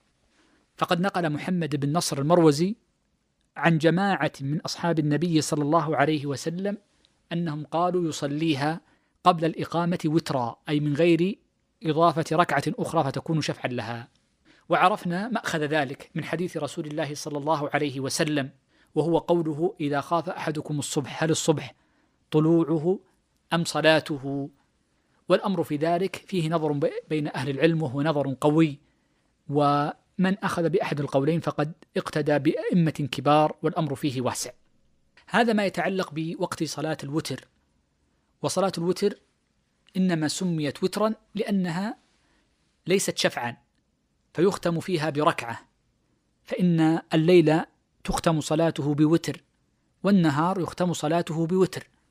وقد قيل إن وتر النهار هي صلاة المغرب ووتر الليل هو الصلاة التي يصليها المرء في آخر الليل وتسمى وترا فتوتر عليه صلاته. هذا الوتر كما تقرر معنا وسبق أنه يختلف عن صلاة التراويح فهما متغايران فالوتر شيء يختلف عن صلاة التراويح من حيث العدد ومن حيث النية ومن حيث كذلك الصفة. وأما الوتر مع قيام الليل فإن بينهما عموم وخصوص مطلق. وذلك أن الوتر من قيام الليل وقيام الليل ليس كله وتر فإن بعضه وتر وقد يكون غيره من الصلوات التي يصليها المسلم داخلة في قيام الليل وإن لم تكن وترا. هذا أقوله لما؟ لأن عندنا مسألة تتعلق بعدد ركعات الوتر. ذكر العلماء رحمهم الله تعالى أن أقل عدد ركعات الوتر ركعة. لقول النبي صلى الله عليه وسلم فإن خاف أحدكم الصبح فليوتر بركعة. وأما أقل الكمال فيه فثلاث ركعات. لأن النبي صلى الله عليه وسلم كان يختم وتره بثلاث ركعات ويقرأ فيها بسبح وبالكافرون وبقل هو الله أحد. فأقل الكمال ثلاث ركعات وأما كمال الوتر فإنه إحدى عشرة ركعة. فقد جاء من حديث عائشة رضي الله عنها أن النبي صلى الله عليه وسلم لم يكن يزيد في حضره ولا في سفره على إحدى عشرة ركعة. فدل ذلك على أنه أفضل الكمال وأتمه وهو الذي لزمه النبي صلى الله عليه وسلم في أكثر أحيانه. وأما الزيادة في, الوتر على إحدى عشرة ركعة فإنه جائز. فقد جاء من حديث ابن عباس وغيره أن النبي صلى الله عليه وسلم أوتر بثلاث عشرة ركعة فصلى ركعتين ثم ركعتين ثم ركعتين ثم ركعتين ثم ركعتين ثم ركعتين ثم أوتر بركعة. فدل على أن النبي صلى الله عليه وآله وسلم صلى الوتر بأكثر من إحدى عشرة فيجوز أن يصلي ثلاث عشرة وإن كان كمال الوتر أن يكون إحدى عشرة وهو الأولى وتركه مخالفة للأفضل. هذا ما يتعلق بعدد الركعات الوتر. وأما ما يتعلق من حيث صفة الركعات من حيث السرد والفصل فإن أفضل هيئاته أن يصلي كل ركعتين بتسليمة ثم يختم ذلك بركعة واحدة. وقد جاء في حديث ابن عمر رضي الله عنهما صلاة الليل مثنى مثنى. قال النبي صلى الله عليه وسلم فإذا خاف أحدكم الصبح فليوتر بركعة. فدل ذلك على أن الأصل أن تصلى ركعتين ركعتين ثم يختم ركعة واحدة. ويلي ذلك في الأفضلية أن يصلي الوتر ركعتين ركعتين إلا ثلا آخر ثلاث ركعات فيصليها بسلام واحد وبجلسة واحدة للتشهد في آخر الصلاة. ولم يثبت عن النبي صلى الله عليه وسلم ولا عن ابن عمر ولا عن غيرهم من الصحابة أنهم صلوا هذه الثلاث ركعات بتشهدين كصلاة المغرب. فقد ذكر العيني بدر الدين العيني من كبار فقهاء الحنفية أن الأثر المنقول عن ابن عمر في ذلك غير ثابت وأنه لم يجد له أصلا ولا إشارة في كتب الحديث. فدلنا ذلك على أن صفة من جمع آخر ثلاث ركعات أنه يصليها سردا من غير جلوس بينها للتشهد.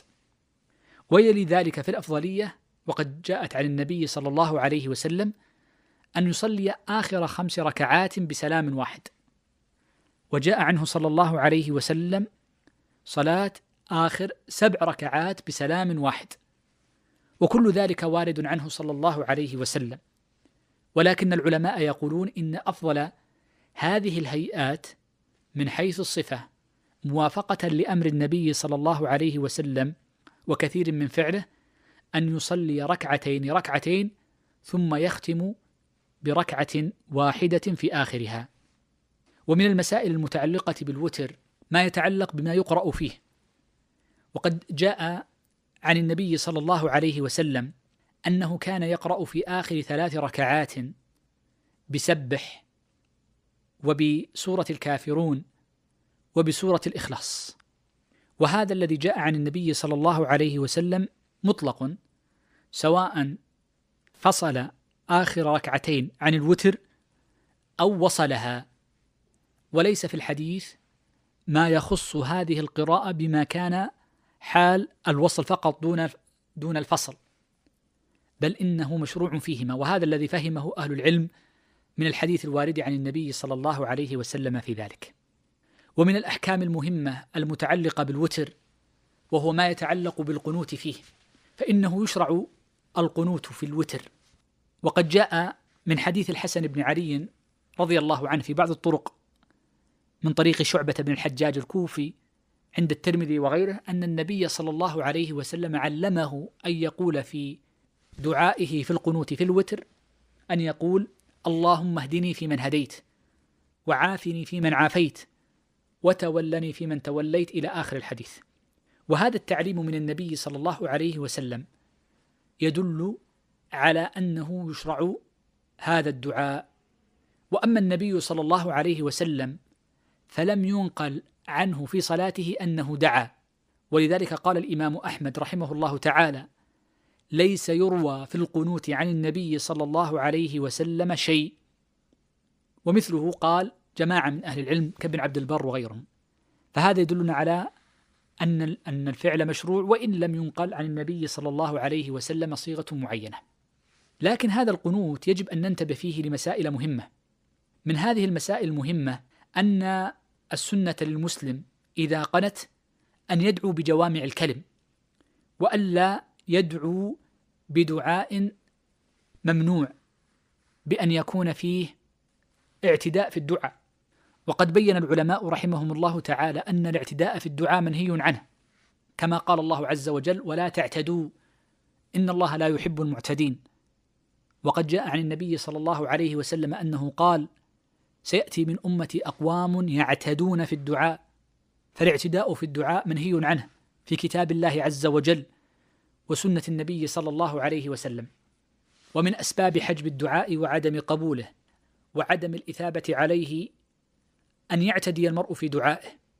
وقد بين العلماء رحمهم الله تعالى أن الاعتداء في الدعاء تارة يكون باعتبار الصيغة وتارة يكون باعتبار المطلوب باعتبار الطلب وباعتبار المطلوب.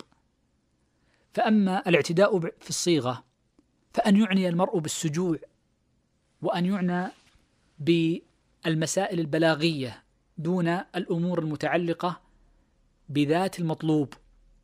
وأما ما يتعلق بالطلب فإن الاعتداء فيه يكون إما بسؤال الله بسؤال الله عز وجل الأمر المحرم أو الأمر الذي يمتنع وجوده عقلا وعادة أو يكون بسؤال الله عز وجل دقائق الأمور. وقد جاء أن بعض الصحابة سمع ابنه يدعو الله عز وجل بدقائق الأمور في الجنة فقال له إذا سألت الله عز وجل فاسأله الفردوس الأعلى. سمعت النبي صلى الله عليه وسلم يقول ليأتين أقوام يعتدون في الدعاء. فالسؤال دقائق الأمور وتفاصيلها منهي, منهي عنه. وكذلك الانشغال بالسجع وقد جاء عن السلف النهي أن يكون الدعاء فيه سجع كسجع الكهان. جاء عن ابن عباس وعن غيره من أهل العلم. وما يتعلق بالاعتداء بالدعاء كثير جدا.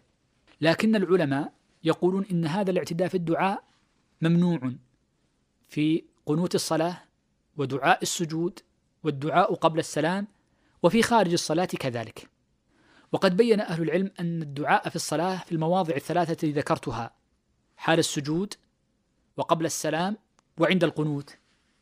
يتأكد فيه أن لا يدعو المرء إلا بجوامع الكلم ولا يدعو بالتفاصيل التي فيها ملاذ الدنيا وإنما يدعو بالأمور العامة التي فيها صلاح أمره وفيها جوامع الكلم. ولا شك أن أعظم جوامع الكلم أن يدعو بما جاء عن النبي صلى الله عليه وسلم مثل حديث الحسن بن علي رضي الله عنه ومثل حديث ابن عمر وأبي بن كعب. وقد بين الإمام أحمد تأكيد هذه الأدعية في القنوت. مما يتعلق بدعاء القنوت كذلك أن دعاء القنوت السنة عدم تطويله ولا الإطالة فيه. ولذلك قال قال أبو عمر بن عبد البر رحمه الله تعالى لا أعلم خلافا بين أهل العلم في استحباب التخفيف لكل من أم قوما. فاستحباب التخفيف يشمل كل شيء سواء في القنوت أو في غيره. وقد نقل ابن القيم رحمه الله تعالى أن الإمام أحمد نقل عنه أن السنة في دعاء القنوت أن يكون بقدر قراءة سورة الانشقاق إذا السماء انشقت. قال وقد روى أبو داود أن أحمد سئل عن قول إبراهيم في أن القنوت يستحب ألا يزيد على سورة الانشقاق. قال أحمد هذا قليل يعجبني أن يزيد يعني أن يزيد عليه شيئا قليلا. المقصود من هذا أن هذا يدل على أن السنة عدم الإطالة وخاصة إذا كان المرء إماما لغيره وكان المرء يأتم بدعائه آخرون. ومن الأمور المتعلقة بالقنوت إذا كان الشخص إماما أن العلماء يقولون يلزمه أن يدعو بصيغة الجمع فيذكر ضمير الجمع ولا يذكر ضمير المفرد وإن كان يصلي وحده ويدعو لنفسه فإنه يدعو حينئذ بضمير المفرد. اللهم اهدني في من هديت. وإن كان إماما دعا ضمير الجمع. اللهم اهدنا فيمن هديت. ومن الأمور المتعلقة بالقنوت أن السنة في القنوت أن يكون بعد الرفع من الركوع. وعلى هذا وردت أكثر الأحاديث عن النبي صلى الله عليه وسلم كما قال البيهقي. وجاء أن موضع القنوت يجوز أن يكون قبل الركوع. وورد في ذلك حديث عن عمر رضي الله عنه في قنوت النوازل وهو في معنى قنوت الوتر. فدل ذلك على أنه الأفضل أن يكون بعد الركوع ويجوز أن يدعى قبل الركوع وكلاهما ورد. ومما يتعلق بالقنوت كذلك في الوتر رفع اليدين فيه. فإن السنة لمن صلى الوتر وقنت أن يرفع يديه. وقد ثبت عن النبي صلى الله عليه وسلم أنه رفع يديه حينما قنت. وكذلك رفع الصحابة رضوان الله عليهم أيديهم. وأما موضع رفع اليدين فإن العلماء رحمهم الله تعالى ذكروا أن هناك موضعين يستحب فعلهما في الصلاة. وصفتان يجوز فعلهما لكن مع الكراهة. فأما المستحب فعلهما في الصلاة عند رفع اليدين فأن يجعل باطن كفيه قبل وجهه وقبل السماء فتكون كفاه موازية لصدره أو أعلى صدره وبطن كفيه مبسوطة إلى السماء وينظر إليهما فتكون قبل وجهه وقبل السماء في وقت واحد. والموضع الثاني المستحب كذلك في الصلاة أن يجعل كفيه قبل وجهه فيجعل بطن كفيه قبل وجهه وأطراف الأصابع إلى السماء فحينئذ تكون اليدان يستقبل بهما وجهه وظاهر كفيه إلى القبلة بينما في الحالة الأولى ظاهر الكفين إلى الأرض. هاتان الصورتان مستحبتان لأن السنة للمرء في أثناء صلاته أن يستقبل ببصره بطن كفيه. عند الدعاء في القنوت. وأما المكروهة فهو أن يرفع يديه فوق رأسه وكرهها بعض أهل العلم لأنه يكره رفع البصر إلى السماء. يكره رفع البصر إلى السماء. هذا ما يتعلق بصفة رفع اليدين في الصلاة وهي سنة. ومما يتعلق أيضا باليدين أن العلماء رحمهم الله تعالى تكلموا عن مسح الوجه بعد انقضاء الدعاء في الوتر وغيره. وقد وردت أخبار عن النبي صلى الله عليه وسلم في ذلك وذكر عبد الله بن المبارك رحمه الله تعالى أنه لا يصح حديث عن النبي صلى الله عليه وسلم في فضل مسح الوجه بعد الدعاء. لكن قال الحافظ ابن رد ابن حجر رحمه الله أنه لم يرد حديث في الفضل لكن مجموع ما ورد عن الصحابة ومن بعدهم يدل على أن له أصلا. لذا قال أهل العلم إنه يجوز وبعضهم قالوا إنه يشرع مسح الوجه بعد الدعاء في القنوت. وفعله جماعة من السلف رحمهم الله تعالى وقد جمع بعض المتأخرين كالجلال السيوطي جزءا في الأحاديث المتعلقة برفع اليدين في الدعاء والمسح للوجه باليدين. ومما يتعلق بالدعاء كذلك أن العلماء رحمهم الله تعالى ذكروا أنه يستحب الصلاة على النبي صلى الله عليه وآله وسلم فيه لأن الصلاة على النبي صلى الله عليه وسلم مشروعة في الصلاة عموما وهي سبب لإجابة الدعاء. فإن من أسباب إجابة الدعاء الصلاة على النبي صلى الله عليه وآله وسلم. وقد وردت أحاديث كثيرة أن الدعاء إذا لم يصلى فيه على النبي صلى الله عليه وسلم فإنه يكون سببا لعدم إجابته. والمقصود عموما أن القنوت مشروع ومستحب ولكن السنة أن يقتصر على ما ورد وألا يعتدي لا في الهيئة ولا في اللفظ ولا في الصيغة. وقد جاء عن جماعة من الصحابة رضوان الله عليهم أنهم كانوا يقنتون في النصف الأخير من رمضان. نقل ذلك ميمون بن مهران وغيره. وقد ذكر أهل العلم رحمهم الله تعالى أن هذا ليس على سبيل الندب وإنما هو على سبيل الاختيار فيشرع القنوت أحيانا ويترك أحيانا. ولذلك قال الإمام أحمد رحمه الله تعالى كنت أذهب إلى أن القنوت في النصف من رمضان ثم رأيت ألا يضيق أو ألا يضيق على الناس ليقنت المسلم السنة كلها وهذا يدلنا على أن القنوت مشروع في رمضان كله ولكن إن تركه أحيانا فإن ذلك حسن لينشغل بما هو أفضل وهو قراءة القرآن في الصلاة. فلو, فلو استبدل المسلم هذه الدقائق بقراءة القرآن لكان أفضل.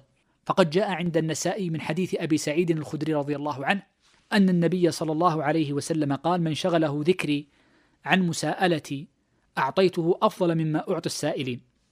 ومما يتعلق بصلاة الوتر أن المرأة إذا انقضت صلاته للوتر فإنه يشرع له ذكر خاص وهو أن يقول سبحان الملك القدوس ثلاث مرات ويمد الثالثة في حرف المد فيقول سبحان الملك القدوس. إذ المد لا يكون إلا في حروف المد دون ما عداها. وقد ثبت أن النبي صلى الله عليه وسلم فعل ذلك في الصحيح وغيره. وأما دعاء أستغفر الله أستغفر الله أستغفر الله. اللهم أنت السلام ومنك السلام تباركت وتعاليت يا ذا الجلال والإكرام. فإن هذا الدعاء إنما يشرع بعد الصلوات الفريضة دون ما عداها. وهذا الذي ورد في حديث عبد الرحمن بن عوف وثوبان وعائشة رضي الله عن الجميع. فالمقصود أن السنة أن يقول بعد الوتر سبحان الملك القدوس سبحان الملك القدوس ويمد الثالثة فيقول سبحان الملك القدوس. ثم بعد ذلك إن شاء بقي في مكانه يذكر الله أو يقوم من مكانه ويقضي حاجته.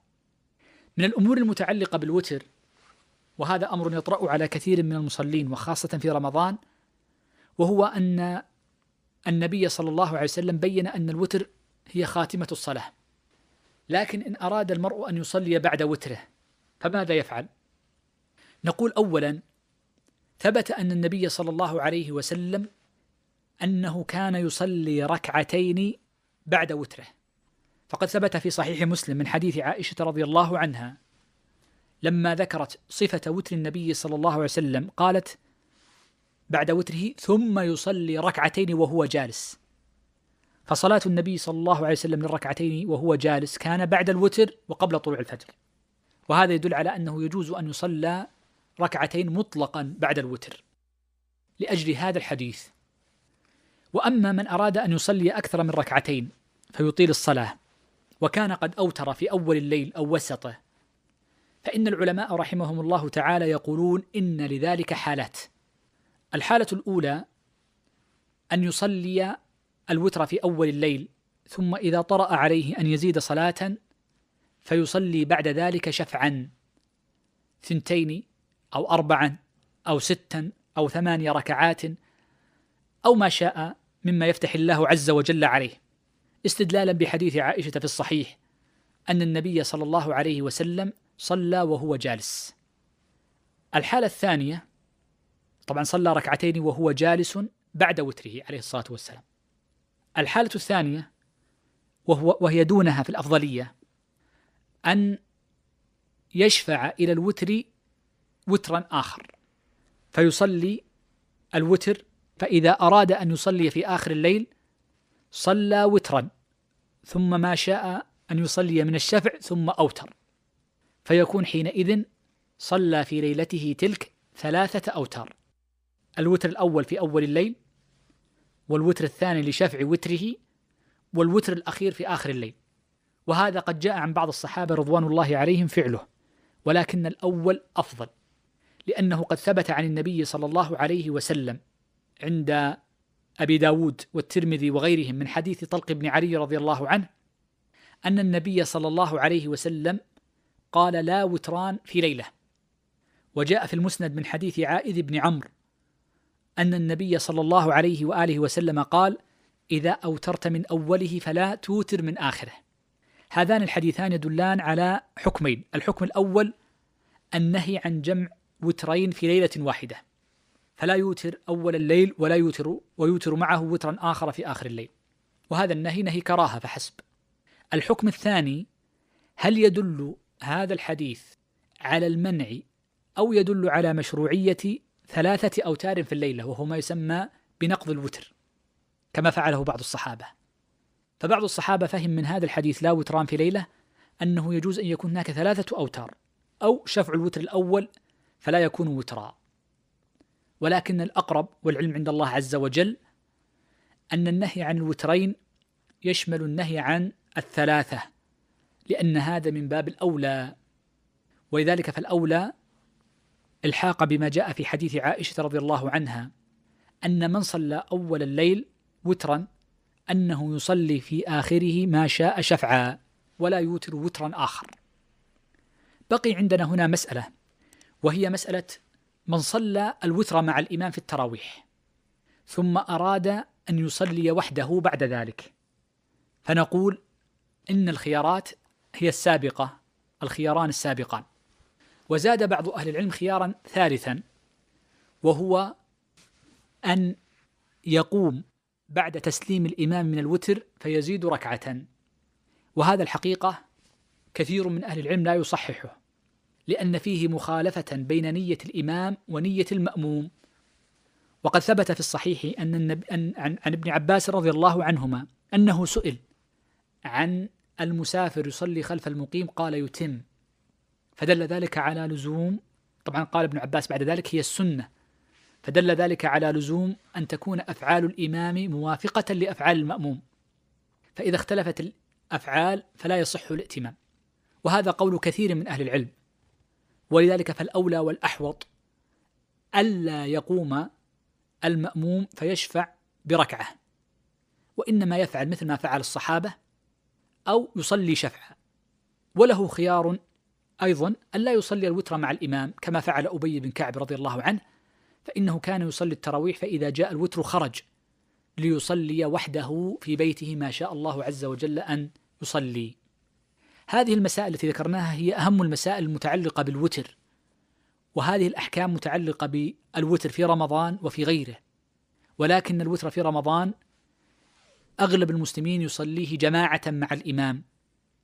فإذا صلاه مع الإمام جماعة فإنه يكون له فضل زائد وهو ما ورد عن النبي صلى الله عليه وسلم أن من صلى مع الإمام حتى ينصرف كان له أجر قيام ليلة.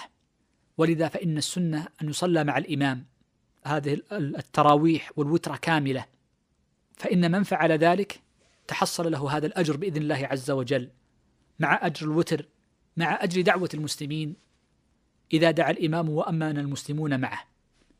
أسأل الله العظيم رب العرش الكريم أن يرزقنا جميعا العلم النافع والعمل الصالح وأن يتولانا بهداه وأن يغفر لنا ولوالدينا وللمسلمين والمسلمات. وأسأله جل وعلا أن يرحم ضعفنا ويجبر كسرنا وأن يجيرنا من خزي الدنيا وعذاب الآخرة وأن يرزقنا العلم النافع والعمل الصالح وأن يصلح لنا في نياتنا وذرياتنا وأن يوفق ولاة أمور المسلمين لكل خير وصلى الله وسلم وبارك على نبينا ورسولنا وسيدنا محمد وعلى آله وصحبه أجمعين